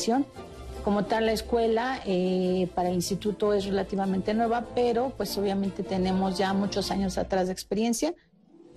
Esperamos que obviamente sea de su interés. Los eh, invitamos a que puedan eh, conocernos un poco más a fondo, a que se permitan en algún momento dado revisar nuestros planes y programas de estudio, eh, que vean que son un área social en donde pueden desarrollar sus inquietudes y que pues obviamente eh, se permitan estar como alumnados de, de la misma Escuela Nacional de Biblioteconomía y Archivología. Gracias por esta información. Opciones de licenciatura que son una gran oportunidad para los jóvenes que nos están viendo hoy a través de las redes sociales y también desde casa. En una llamada, Elba Mendoza nos dice, hice la vocacional a los 50 años. El personal de la biblioteca de Upixa fue muy atento conmigo y me facilitaron mucho mi aprendizaje. También Francisco Meso Solís, comparto la siguiente frase. Una biblioteca no es un conjunto de libros leídos, sino una compañía, un refugio y un proyecto de vida. En Facebook nos dice Laura Rodríguez, es importante reconocer todo el trabajo que se está realizando para la difusión de los diferentes servicios en el área de biblioteca del Instituto Politécnico Nacional. Sara Aleli nos dice, me siento muy emocionada por el programa. Leer me lleva a utilizar el diccionario para buscar palabras que no entiendo o que no conozco y así aumento mi vocabulario, entiendo más cosas y me expreso con mucha más facilidad. Terminé de leer Sor Juana Inés de la Cruz y estoy leyendo La Princesita. Yo lo leo en papel. Concuerdo con una frase de Elena Ponatowska que dice, un libro te acompaña, muchas veces te salva. También nos dice Glory Marzán, me encanta estar en la biblioteca Víctor Bravaúja, tengo gratos recuerdos politécnicos de aquel lugar y me encanta leer. Oded Hernández, yo amo leer desde que era niña. Amé mis libros de ciencias naturales que leía completos, aun si el tema no se había revisado en clase. Como universitaria tuve la fortuna de estudiar en Ciudad Universitaria y el tener acceso a múltiples bibliotecas fue algo que me ayudó mucho en mi formación profesional y también me hicieron inmensamente feliz, nos comparte. Y nos llega una pregunta de Carla Beliz en las llamadas Lupita que nos dice, ¿todas las bibliotecas tienen espacios para personas con discapacidad visual? ¿Quién nos responde esa pregunta? Nosotros, eh, con la cercanía que debemos tener con los usuarios y con los diferentes tipos de servicio que tenemos en la, en la UAP, decidimos eh, hacer un cruce y eh, tener un área para débiles visuales o personas ciegas. Ahí al frente está Omar Martínez, él es invidente y él es una persona que se apropió de toda la tecnología, por ejemplo, eh, impresoras eh, audibles, los teléfonos que los vuelve audibles, las computadoras, y que guía a todos los usuarios en lectura en braille, les, eh, les transmite también el conocimiento y les transmite que la vida para estas personas con esta discapacidad es muy sencilla, porque él se mueve como una persona normal, con su bastón y anda, eh, este, estudió una carrera universitaria, estudió eh, en la UAP y realmente tenemos una maravilla de área porque llegan, está en la planta baja, llegan todas las personas que tienen esta discapacidad y es una maravilla porque le damos mucha visibilidad también. En la México y Vasconcelos. En la México y la Vasconcelos hay. En la Biblioteca de México hay una sala para ciegos en específico, que es prácticamente única hasta donde tengo entendido en América Latina. Eh, les explico un poco cómo es para quien no conozca y para quien nos esté escuchando, eh, eh, vaya ahí.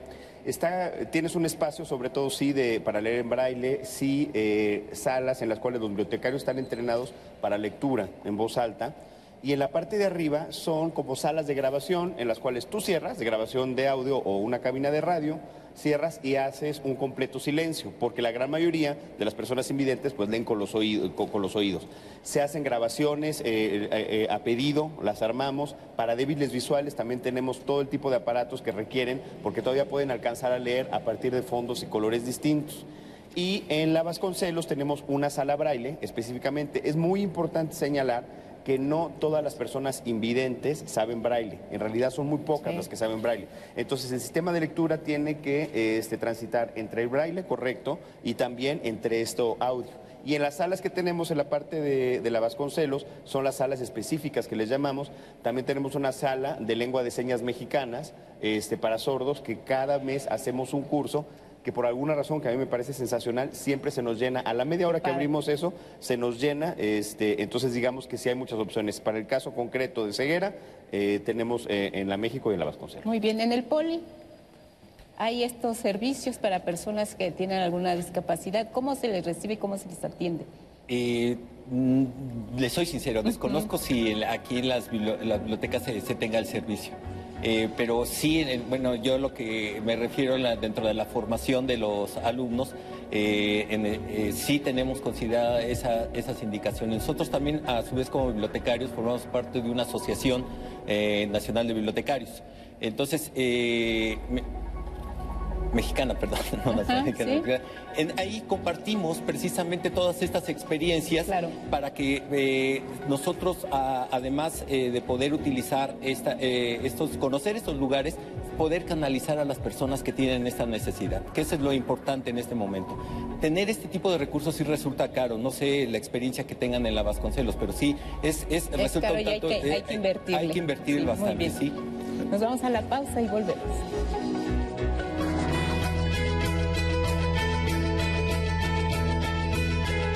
La Biblioteca de México se inauguró en 1946 y cuenta con las bibliotecas personales de escritores como Ali Chumacero, Antonio Castro Leal y Carlos Monsiváis. Entre sus servicios ofrece una sala para personas con discapacidad.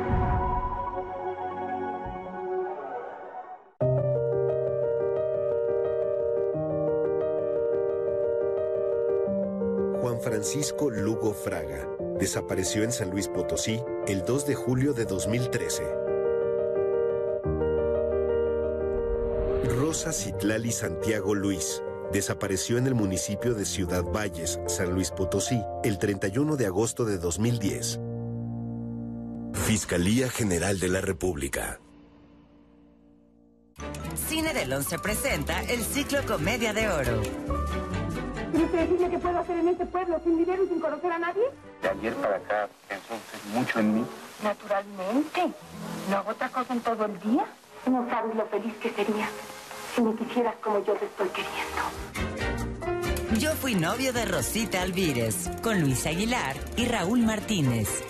Jueves al mediodía.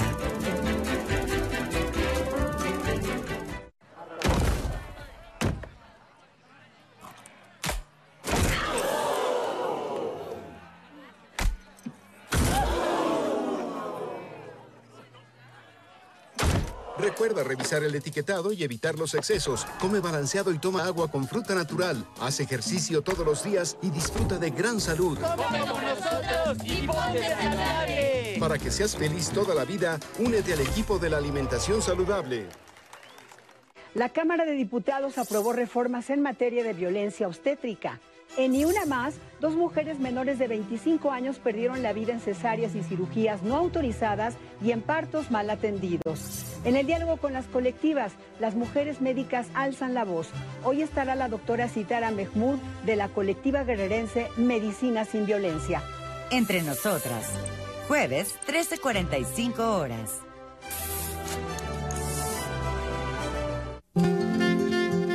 Jaime Lozano es compositor arreglista y director. En estos momentos está considerado como una de las grandes promesas del teatro musical. Conversé con él. Fue una delicia. Si es posible, sintonice nuestras frecuencias y escúchela en Conversando. Conversando con Cristina Pacheco, viernes, 20 horas.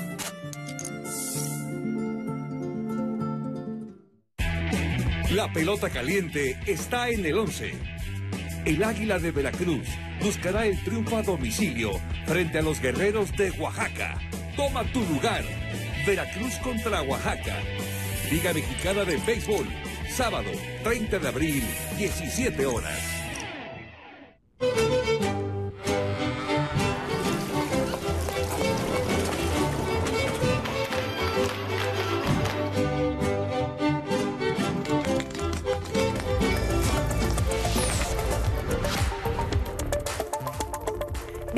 Esto es Cada Hora en la Hora. La intensa lluvia que se registró la tarde-noche de este miércoles en gran parte del Valle de México provocó inundaciones y encharcamientos, así como congestionamiento vehicular y la caída de ramas de árboles. De acuerdo con Protección Civil y el Sistema de Aguas de la Ciudad de México, las demarcaciones más afectadas por la lluvia fueron Iztapalapa, Venustiano Carranza, Cuauhtémoc, Iztacalco y Benito Juárez, así como el sistema de transporte colectivo Metro, ya que el avance en el servicio se tornó lento por casi dos horas. Además, se reportó más de una decena de autos atrapados, especialmente en Tlanepantla y Naucalpan, Estado de México. Ahora le ofrecemos los requisitos que deben cubrir los interesados en inscribirse para recibir la pensión de adultos mayores. A partir del lunes 18 de abril, las personas de 65 años o más podrán inscribirse para recibir la pensión de adultos mayores. Todos los mexicanos mayores de 65 años tienen derecho a recibir una pensión sin distingo de ninguna especie, ya que se trata de un derecho universal. Para hacer efectivo este derecho, se deben inscribir en el teléfono 800 639 42 64. Le repito el número para que tome nota. 800 639 42 64. Los únicos requisitos para inscribirse son contar con su CURP y comprobante de domicilio. Para inscribirse tendrán varias semanas, de acuerdo con la primera letra de su apellido paterno. En el mundo, aviones rusos bombardearon la pantalla, la planta de acero en Mariupol, donde se libran combates. Los soldados ucranianos afirmaron que no se rendirán. Nuestros recursos no son infinitos y se están agotando con cada día que pasa de intensos combates. La situación es difícil, pero vamos a luchar y luchar todo el tiempo que sea necesario. En la cultura, este jueves a partir de las 4 de la tarde se desarrollará la dinámica participativa Patrimonio Cultural para Niños y No Tan Niños, que continúa con juegos para la conservación del patrimonio cultural, videojuegos en vivo para jóvenes y concluye la jornada para jóvenes y maestros que podemos aprender del acueducto de Chapultepec. La cita es a través del canal Conservación INA en YouTube. Es todo en cada hora en la hora. A las 12 del día le tendremos más información del acontecer nacional, internacional y de la cultura. A las 2 de la tarde no se pierde el noticiario meridiano con la información más relevante del día. También puede consultarnos en, nuestros, en nuestras redes sociales.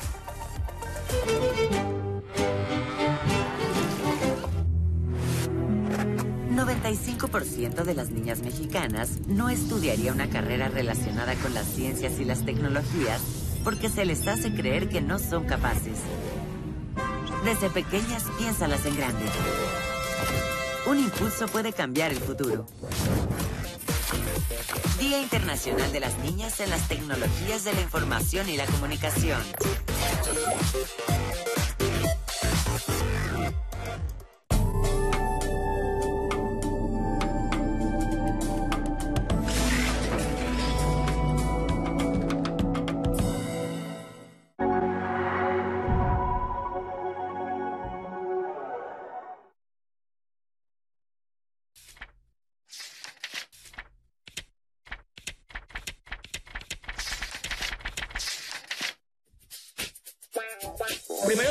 Decir que las TIC son estas tecnologías de la información y las comunicaciones. Y es importante eh, justamente celebrar y poner en la mesa que más niñas se involucren en estos campos de, estudio, porque sin duda son los de mayor potencial eh, económico. Según datos de la UNESCO, únicamente el 30% de las estudiantes de media superior son mujeres y específicamente las áreas de tecnología en este tema de las TIC, únicamente el 3%. Ahí podemos ver la gran brecha que existe de que las mujeres nos involucremos en estos campos que son los de mayor potencial económico. Es por eso que la ONU, a través de la Unión Internacional de Telecomunicaciones, fue quien pone en la mesa este tema y decide ponerlo como el Día Internacional de las Niñas y Mujeres en las, en las TICs o las tecnologías de la información y las, y las comunicaciones, justamente con la idea de crear un entorno mundial que empodere y aliente a las niñas y a las jóvenes a considerar la posibilidad de eh, cursar estudios o carreras en estos campos de las tecnologías de la, de la información y comunicación.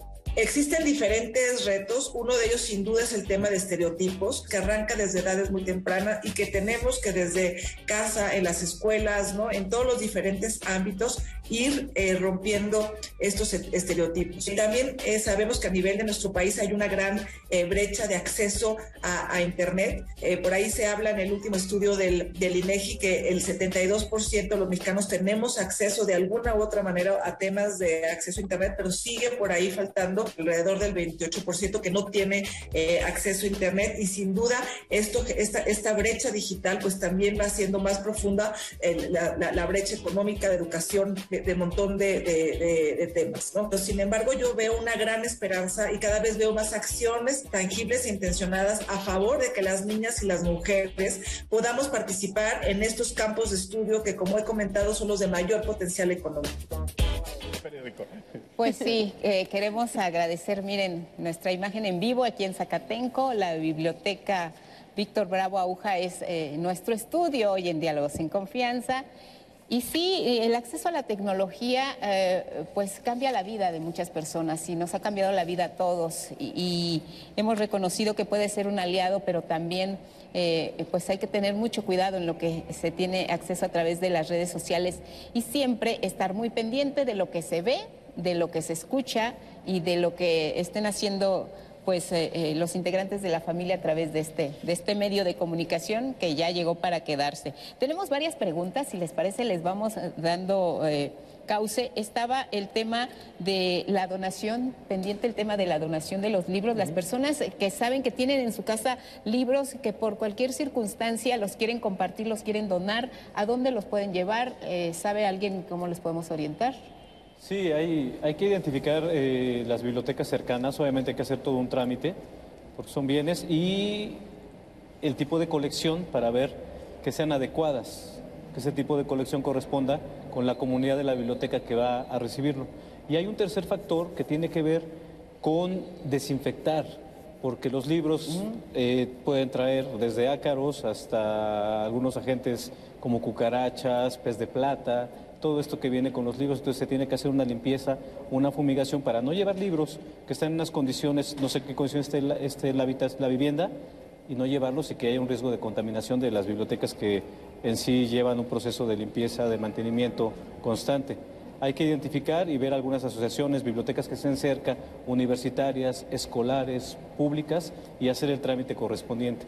Entonces sería lo primero acercarnos al lugar donde quisiéramos donar, a ver si hay posibilidades de que se haga ahí y ahí nos dirán que, eh, cómo nos recomiendan hacer esta higiene de los libros. Ahora en pandemia, ¿cómo se trató a los libros? ¿Se les dio algún tipo de cuarentena? Nos decía Nati que había una inquietud en redes sobre esto. Sí, claro, se trabajó de maravilla. La verdad, toda la comunidad bibliotecaria de, América Latina, de Iberoamérica, nos juntamos en sesiones de Zoom eh, estuvimos platicando bibliotecas universitarias, hizo un comité, la Red Nacional de Bibliotecas Públicas también lo trabajó muy bien, las bibliotecas escolares también, se instalaron protocolos de cuarentena, eh, se consiguió equipo para desinfectar, se consiguió todo lo que es eh, sanitizar el mobiliario y obviamente lo primero, aparte de que tenemos tesoros resguardados y el conocimiento de la humanidad en las bibliotecas, se piensa primordialmente en las personas.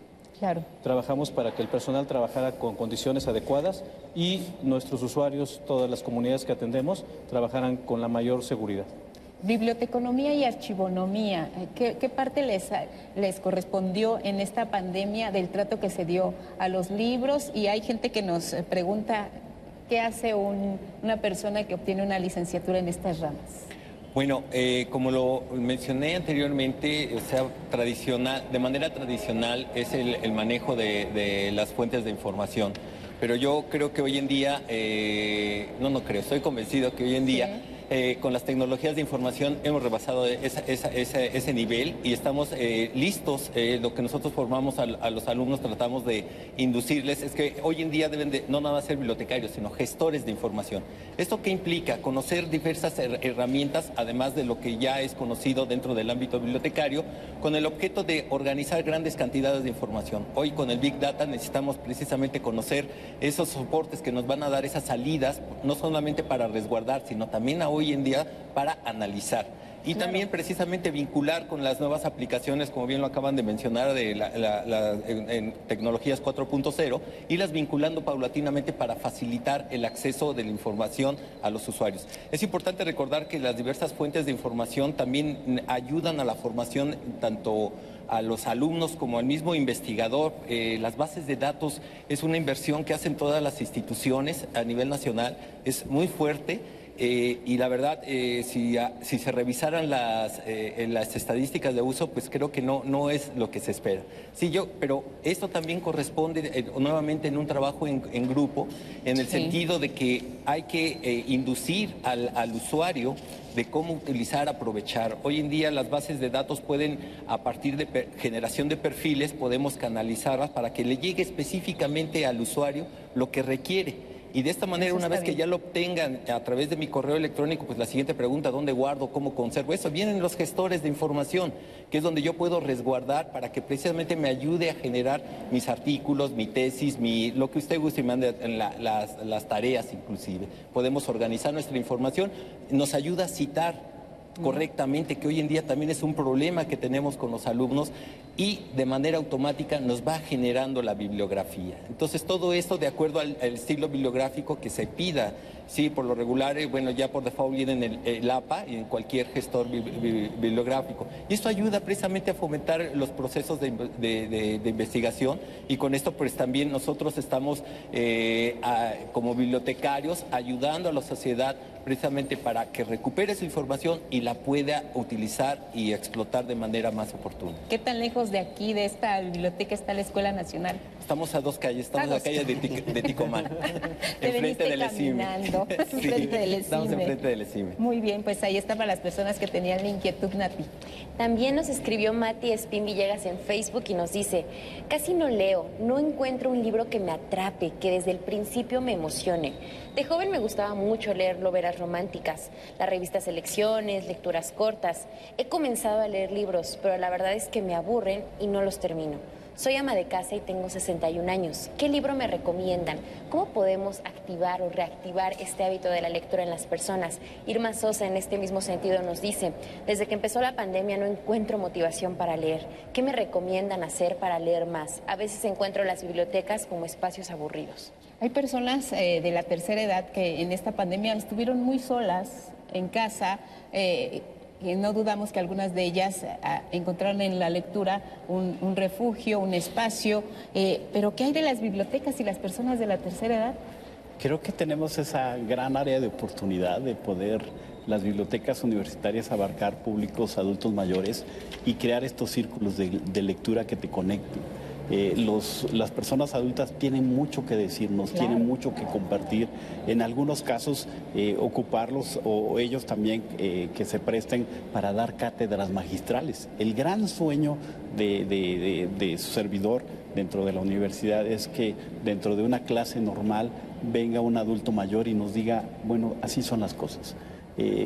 tenemos esa capacidad, creo que debemos conectar a través de las bibliotecas universitarias. Y otro de los anclajes que debemos tener como sistema de bibliotecas universitarias es que cada biblioteca universitaria de este país tenga anclada una biblioteca pública tenga anclada que la desarrolle, que la cree, que la mantenga, que desarrolle los diferentes tipos de servicio vamos a construir comunidad. No solamente no es en ausencia de las bibliotecas públicas, sino es complementaria a las bibliotecas públicas para desarrollar hábitos lectores a temprana edad, desarrollar todo estos eh, tipo de talleres, cercanías que debe tener adultos mayores, pero lo, extraordinario de este proyecto es que deben prestarse los materiales a domicilio. Y, además eh, sabemos que los recursos siempre son importantes y necesarios, eh, pero también si no hay los recursos, pues creo que ustedes en sus espacios han hablado mucho de creatividad, ¿no? Para poder solucionar los grandes problemas que enfrentan las bibliotecas en el país, que no son pocos. Sí, no, a mí, por ejemplo, cuando empecé a trabajar en eh, aquí en las bibliotecas, una de las cosas que más me sorprendió, eh, honestamente, es cómo los bibliotecarios se ponen la camiseta. Sí es un trabajo, sí es una profesión, pero de repente lo que te das cuenta es, y yo creo que tiene que ver mucho con la lectura y con el tipo del recinto en el que están, que realmente este, no, es, eh, no son unos dependientes de una tienda que tú llegas, obtienes un producto y te lo dan a cambio. sino que están muy metidos. El consejo un poquito a la persona que, que escribía hace un poco eso es, eh, yo no le puedo decir ahorita, tienes que leer tal libro, porque yo le puedo decir un libro que a mí, José Mariano Leiva, me haya fascinado y a ella tal vez no le dice nada. El decir un poquito, eh, eh, cuando alguien dice, es que no me gusta leer, es, un, es tan extravagante como cuando alguien dice, a mí no me gusta la música. Cuando alguien dice, a mí no me gusta la música, volteamos y, y decimos, a ver, ¿Qué música es la que no te gusta? Es que no me gusta la banda, es que no me gusta el reggaetón, es que no me gusta la música clásica, pero sí me gusta esta y la otra. Piense la literatura de esa manera. Los, los distintos tipos de literatura son muchísimos. A veces creemos que, porque nos han enseñado muy mal. Les voy a poner un ejemplo, Rosario Castellanos. Rosario Castellanos siempre está etiquetada como la escritora de eh, indigenista.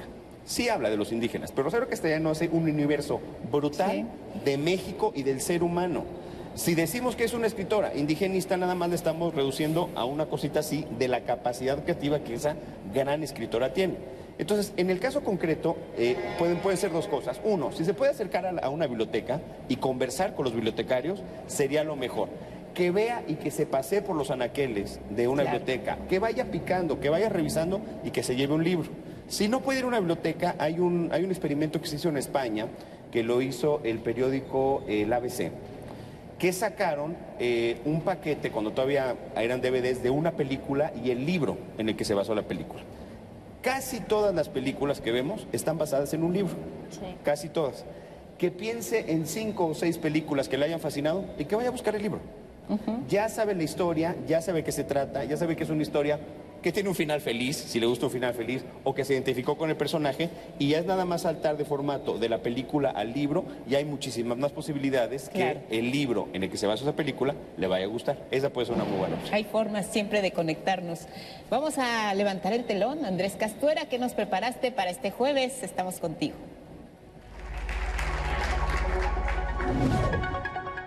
Hola, ¿qué tal amigos y amigas que nos siguen en Diálogos de Confianza por el 11? Yo les prometí que para hoy les tendría algo muy especial para las infancias que el próximo domingo estarán celebrando su día. Bueno, en el programa de hoy estamos hablando de libros y de lectura, así que qué mejor que Don Quijote de la Mancha y esta adaptación teatral producida por Coturnos Teatro y escrita por Mario Rentón. Este grupo ha tomado algunos de los episodios más emblemáticos del Quijote para llevarlos a la infancia, para decirles a las niñas y a los niños que sigan soñando, que no se den por vencido. Si algo nos ha dejado el Quijote, a quienes lo hemos leído en algún momento de nuestra vida, es que los sueños pueden ser posibles. Y es un personaje entrañable, además acompañado de música, acompañado por supuesto de grandes actuaciones, nos va a transportar a estos mundos que solamente el Quijote. Un personaje que, lo hayamos leído o no, sabemos de quién se trata. Por supuesto, veremos a Sancho Panza, veremos a Dulcinea y muchos otros personajes que se enfrentan en este mundo onírico en esta novela que ha sido llevada al teatro en muchísimas, en muchísimas ocasiones, pero bien vale la pena esta versión, esta versión para teatro que pueden ver ustedes en el foro Shakespeare y que apenas estrenó y que estará los domingos de abril y mayo. Pero no les digo más. Vamos a ver estas imágenes que tomamos justamente en el estreno de Don Quijote de la Mancha y de vuelta les digo cómo, cuándo y por qué no se deben perder esta adaptación teatral de Don Quijote de la Mancha. Yo soy Dios, señor de la Mancha, me llama el destino a luchar. Y yo iré por el mundo en pos de un sueño hacia donde busque llevar. Mi adaptación del Quijote, bueno, es un homenaje a este gran texto que, que bueno, por, por años ha sido el más leído de, de todos los tiempos pero lo que yo quería era acercarme a un público en general eh, infantil, que viviera las aventuras del Quijote, que volvieran a sentirse caballeros de la mesa redonda, que las niñas se volvieran princesas, que lucháramos contra el mal, que hubiera esos sueños ideales ah, por los que nos gusta luchar. Y por eso me, gustó este, la adaptación del Quijote, porque tiene todas esas enseñanzas en tantas aventuras. En un lugar de la Mancha, de cuyo lugar no que se acordarme, existió un hombre flaco, flaco, flaco, feo, feo, feo, y además seco de sesos porque le gustaba mucho leer. No, no tengo tiempo para probar alimento alguno. ¿Por qué, viejo necio? Porque estoy... Ayúdame. ¡Ah! Estoy librado. Una batalla con una medusa. ¿Y tú me tiras el tiempo? Así es, señora. Mi tío ha leído tantos libros de aventuras que ahora se creó un caballero. Y yo que no le creí, me ha enseñado a ser, pues, más sensible porque a veces los humanos eh, tenemos muchos sentimientos y no los explotamos como tal. Em, a veces nos enojamos de cosas por las que no deberíamos enojarnos. Y el Quijote nos enseña eso, que todos tenemos sentimientos, a que todos seamos empáticos con todos. Eres. Eres un rey. Bueno, yo no te digo si yo como para rey el diseño, pero vamos para primero el elemento, va. Sancho, eres un rey. Él me dará. Él me dará el título que necesito para ser caballero. ¿De qué hablas este loco? El caballero de la triste figura y gran valor. El Quijote de la Mancha debería ser una obra de teatro o un libro que todo el mundo debería de ver. Así de simple. Eh, durante muchos años, no sé si todavía, eh, es el libro, el segundo libro más vendido del mundo a nivel mundial. Creo que el primero es la Biblia y luego es el Quijote de la Mancha. Entonces, hasta por cultura e impartirle o heredarle esa cultura a los niños, a los jóvenes, debería de ser así. Yo siempre he pensado que si todo mundo hoy en día fuera como Don Quijote de la Mancha, el mundo sería muy diferente. Lleno de bondad, lleno de, de- de nobleza, de humildad. Sería otra cosa. Él me dijo que iría a buscar aventuras y combates y yo no le creí. Yo pude haberlo detenido. No es tu culpa. Tal vez mi tío no era feliz siendo A veces no somos felices siendo quien somos. Mi bello sol. Nunca nadie me había hablado de esa manera. Dulcinea del Toboso. Hoy en día alguien tendría que acercarse al Quijote para encontrar este punto de fantasía, para encontrar este, este punto de encuentro de cómo partes de un sueño fantástico, cómo con el corazón puedes hacer las cosas de manera real. Porque él vivió aventuras, él vivió combates, él vivió una fantasía, pero en su interior fue real. Él lo vivió y lo sintió real. Y ese es el mensaje que queremos llevar, de cómo, de cómo todas estas aventuras, esta magia y esta fantasía, con amor y con el corazón pueden convertirse en algo real a manera personal. Y eso es lo importante. Ojalá que, que algún día se encuentren mis aventuras en un maravilloso libro. Aunque, aunque yo ya no esté para ver. Y bien, pues estas imágenes hablan por sí solas. Don Quijote de la Mancha, adaptada por un- una talentosa compañía de actrices y actores mexicanos, magistralmente adaptada por Mario Rendón y dirigida por Bruno Boludo. Una historia que de verdad nos va a transportar a la magia de un personaje del cual tenemos que saber algo alguna vez en nuestra vida y por qué no quizás sea el pretexto para leer esa gran novela de Cervantes Saavedra, que no hay que leerla de un jalón, ¿eh? se la pueden ir ahí chiquiteando capítulo a capítulo. Una obra para toda la familia. Domingos, domingos, una de la tarde en el Foro Shakespeare. Y aquí nos vemos la próxima semana para seguir hablando de más teatro mexicano en Diálogos en Confianza por el 11. Gracias Andrés, muchas gracias eh, por llevarnos a este mundo de Don Quijote de la Mancha. Estamos por cerrar eh, aquí en vivo desde la Biblioteca Nacional de Ciencia y Tecnología Víctor Bravo Aguja y no queremos hacerlo sin antes agradecer a quienes fueron nuestros anfitriones. José Luis eh, Castañeda León, director de Bibliotecas y Publicaciones del Instituto Politécnico Nacional, muchas gracias. También a la licenciada Jacqueline Delgadillo Velázquez, encargada de la División de Servicios Bibliotecarios, Información y Documentación del Instituto Politécnico Nacional y a todas las personas que desde que llegamos han estado muy atentas, nos han recibido, nos han conducido y hoy albergaron a la producción de Diálogos en Confianza. Sabemos que no va a ser la última vez eh, porque el espacio invita a reflexionar y precisamente una reflexión final les quiero pedir a nuestros invitados para cerrar. Este, bueno, eh, agradecerles a todos ustedes eh, la invitación, una maravilla estar aquí, fantástico ver que las bibliotecas este, van abriendo. Yo insisto un poquito, eh, eh, la lectura tiene que estar vinculada siempre con el placer.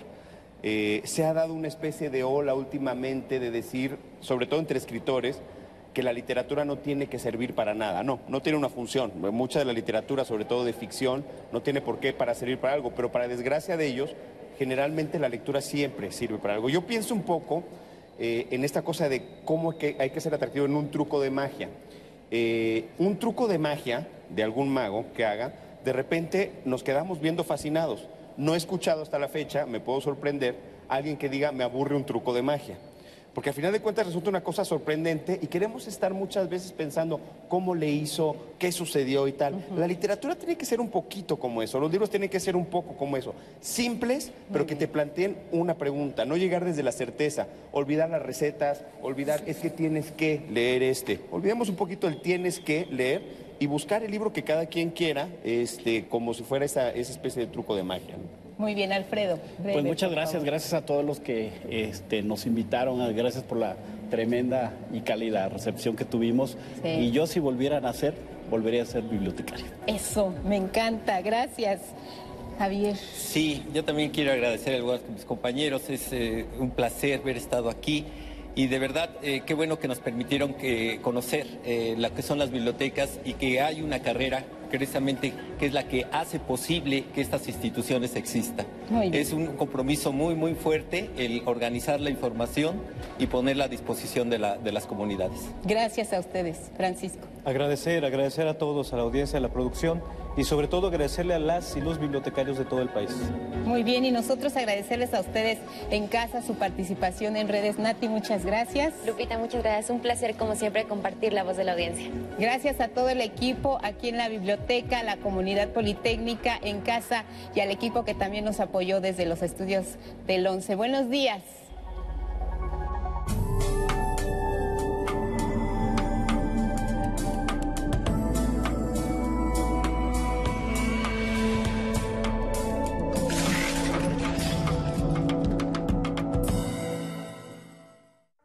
Los nazis crearon las metanfetaminas para convertir a sus soldados en seres incansables y deshumanizados. Bajo su efecto, el ejército nazi inicia la peor guerra de la historia y crea los campos de exterminio. Hoy el cristal se usa para controlar la mente de jóvenes que buscan placer y la de jornaleros y maquiladores que buscan energía para trabajar día y noche. Busca la línea de la vida, 800-911-2000. Para vivir feliz, no necesitas